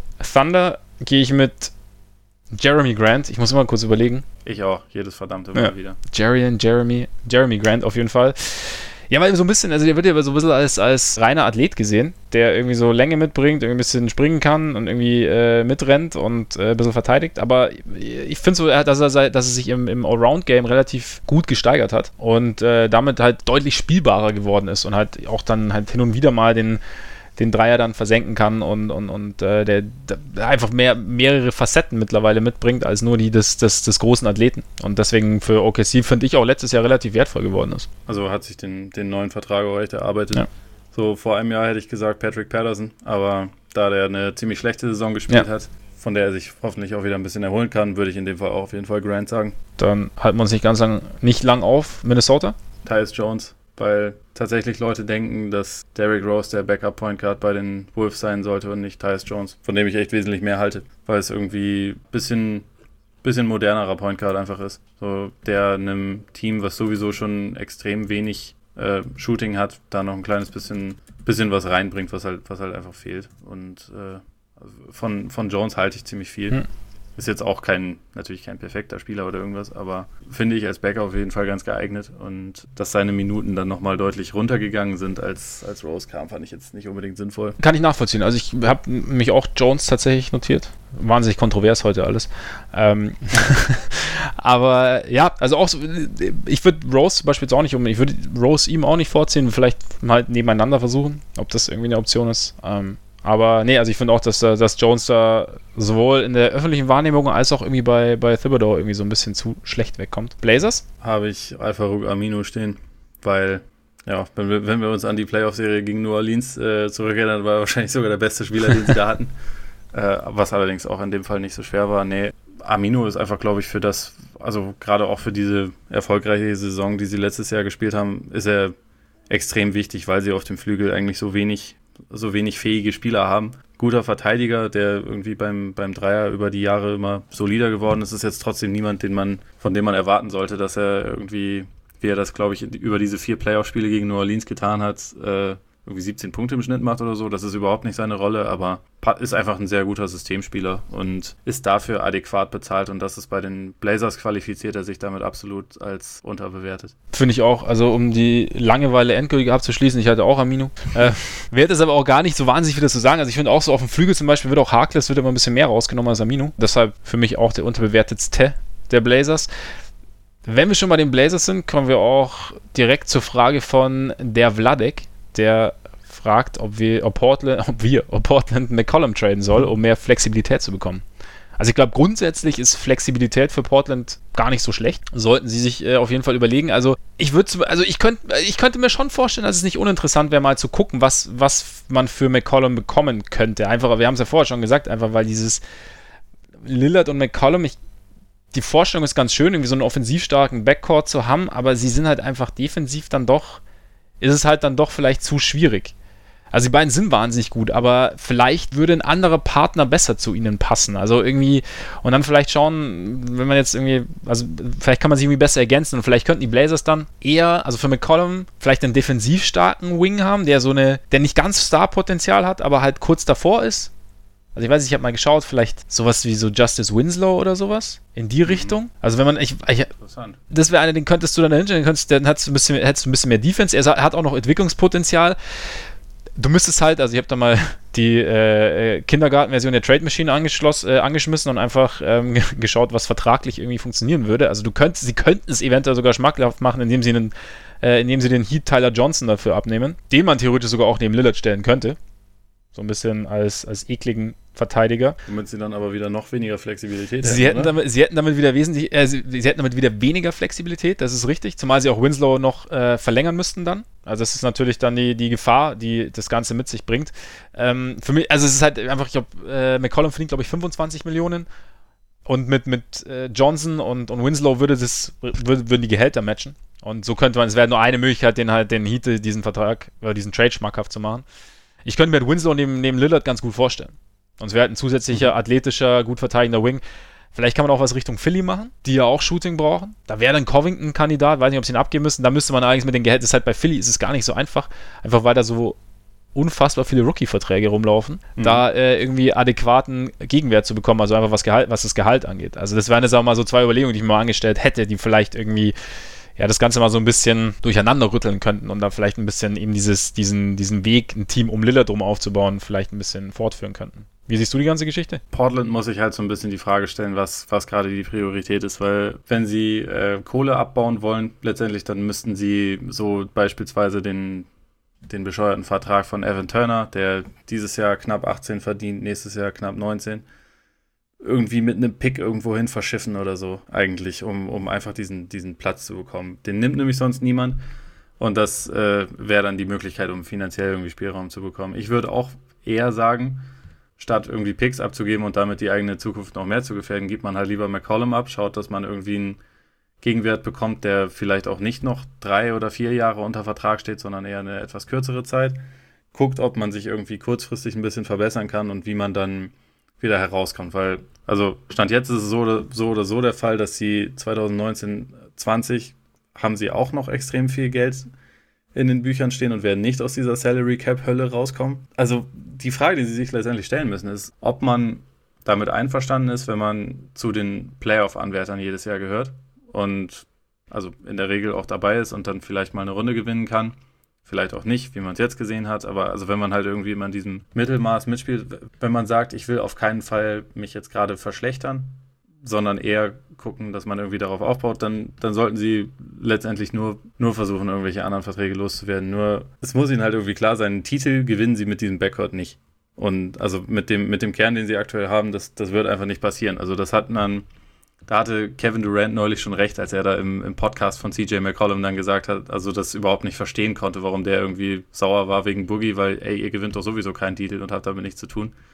Das war natürlich mal wieder nicht besonders sympathisch von Durant, aber er hatte in dem Fall einfach absolut recht. Also mit der Zusammensetzung, die sie jetzt haben, ich glaube, das haben die letzten Jahre gezeigt, werden sie nicht diese, diesen ganz großen Sprung machen können. Das wird einfach nicht passieren. Und deswegen, klar, McCollum ist einer der ganz wenigen Spieler, die sie abgesehen von Lillard haben, der Trade-Wert hat. Auch wenn aktuell, glaube ich, nicht unbedingt jedes Team so einen Langzeit teuren Vertrag haben wollen würde, aber das wäre schon eine Möglichkeit, um irgendwie was zu machen. Nur ich, ich glaube halt, dass es eventuell bei Portland so ist, dass sie erstmal ja, ein Stück schlechter werden müssen, bevor sie wieder gut werden können. Und ich weiß nicht, ob sie das wollen, weil jemand wie Lillard dann halt auch meckert, wenn sie nächste Saison nicht mehr so gut sind. Und der hat ja sich schon mehrfach mit dem, mit dem Besitzer der Blazers auch getroffen und irgendwie sich darüber beschwert, wie die Ausrichtung ist oder beziehungsweise wollte wissen, wie die Ausrichtung ist und hat schon ein paar Mal angedeutet, dass er ja, dass er nicht unbedingt Bock hat, jetzt irgendwie so ein Rebuild einzugehen. Was aber auch verständlich Damit, ist. Ja, ist auch verständlich. Ich meine, er wird ja auch nicht, nicht jünger und kommt jetzt eigentlich so in die, in die Phase seiner Karriere, wo er halt so auf dem, auf dem Zenit ist.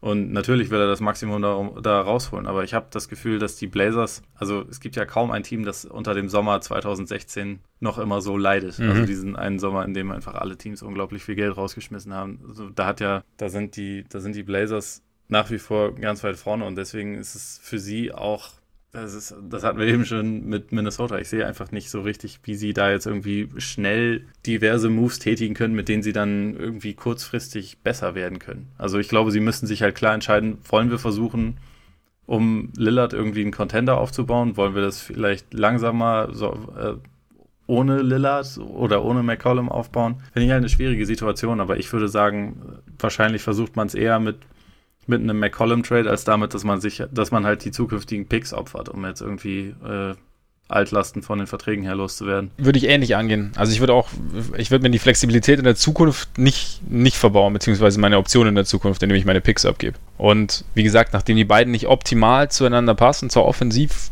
sehr, sehr viel liefern, fände ich, wäre es eine Möglichkeit, mein Gott, dass sie mit dem Team keinen Titel gewinnen. Also es gibt 29 Teams momentan, die keinen Titel gewinnen. Das ist korrekt, aber es gibt einige Teams, die eine Perspektive haben, dass sich das irgendwann ändern könnte. Das ist richtig.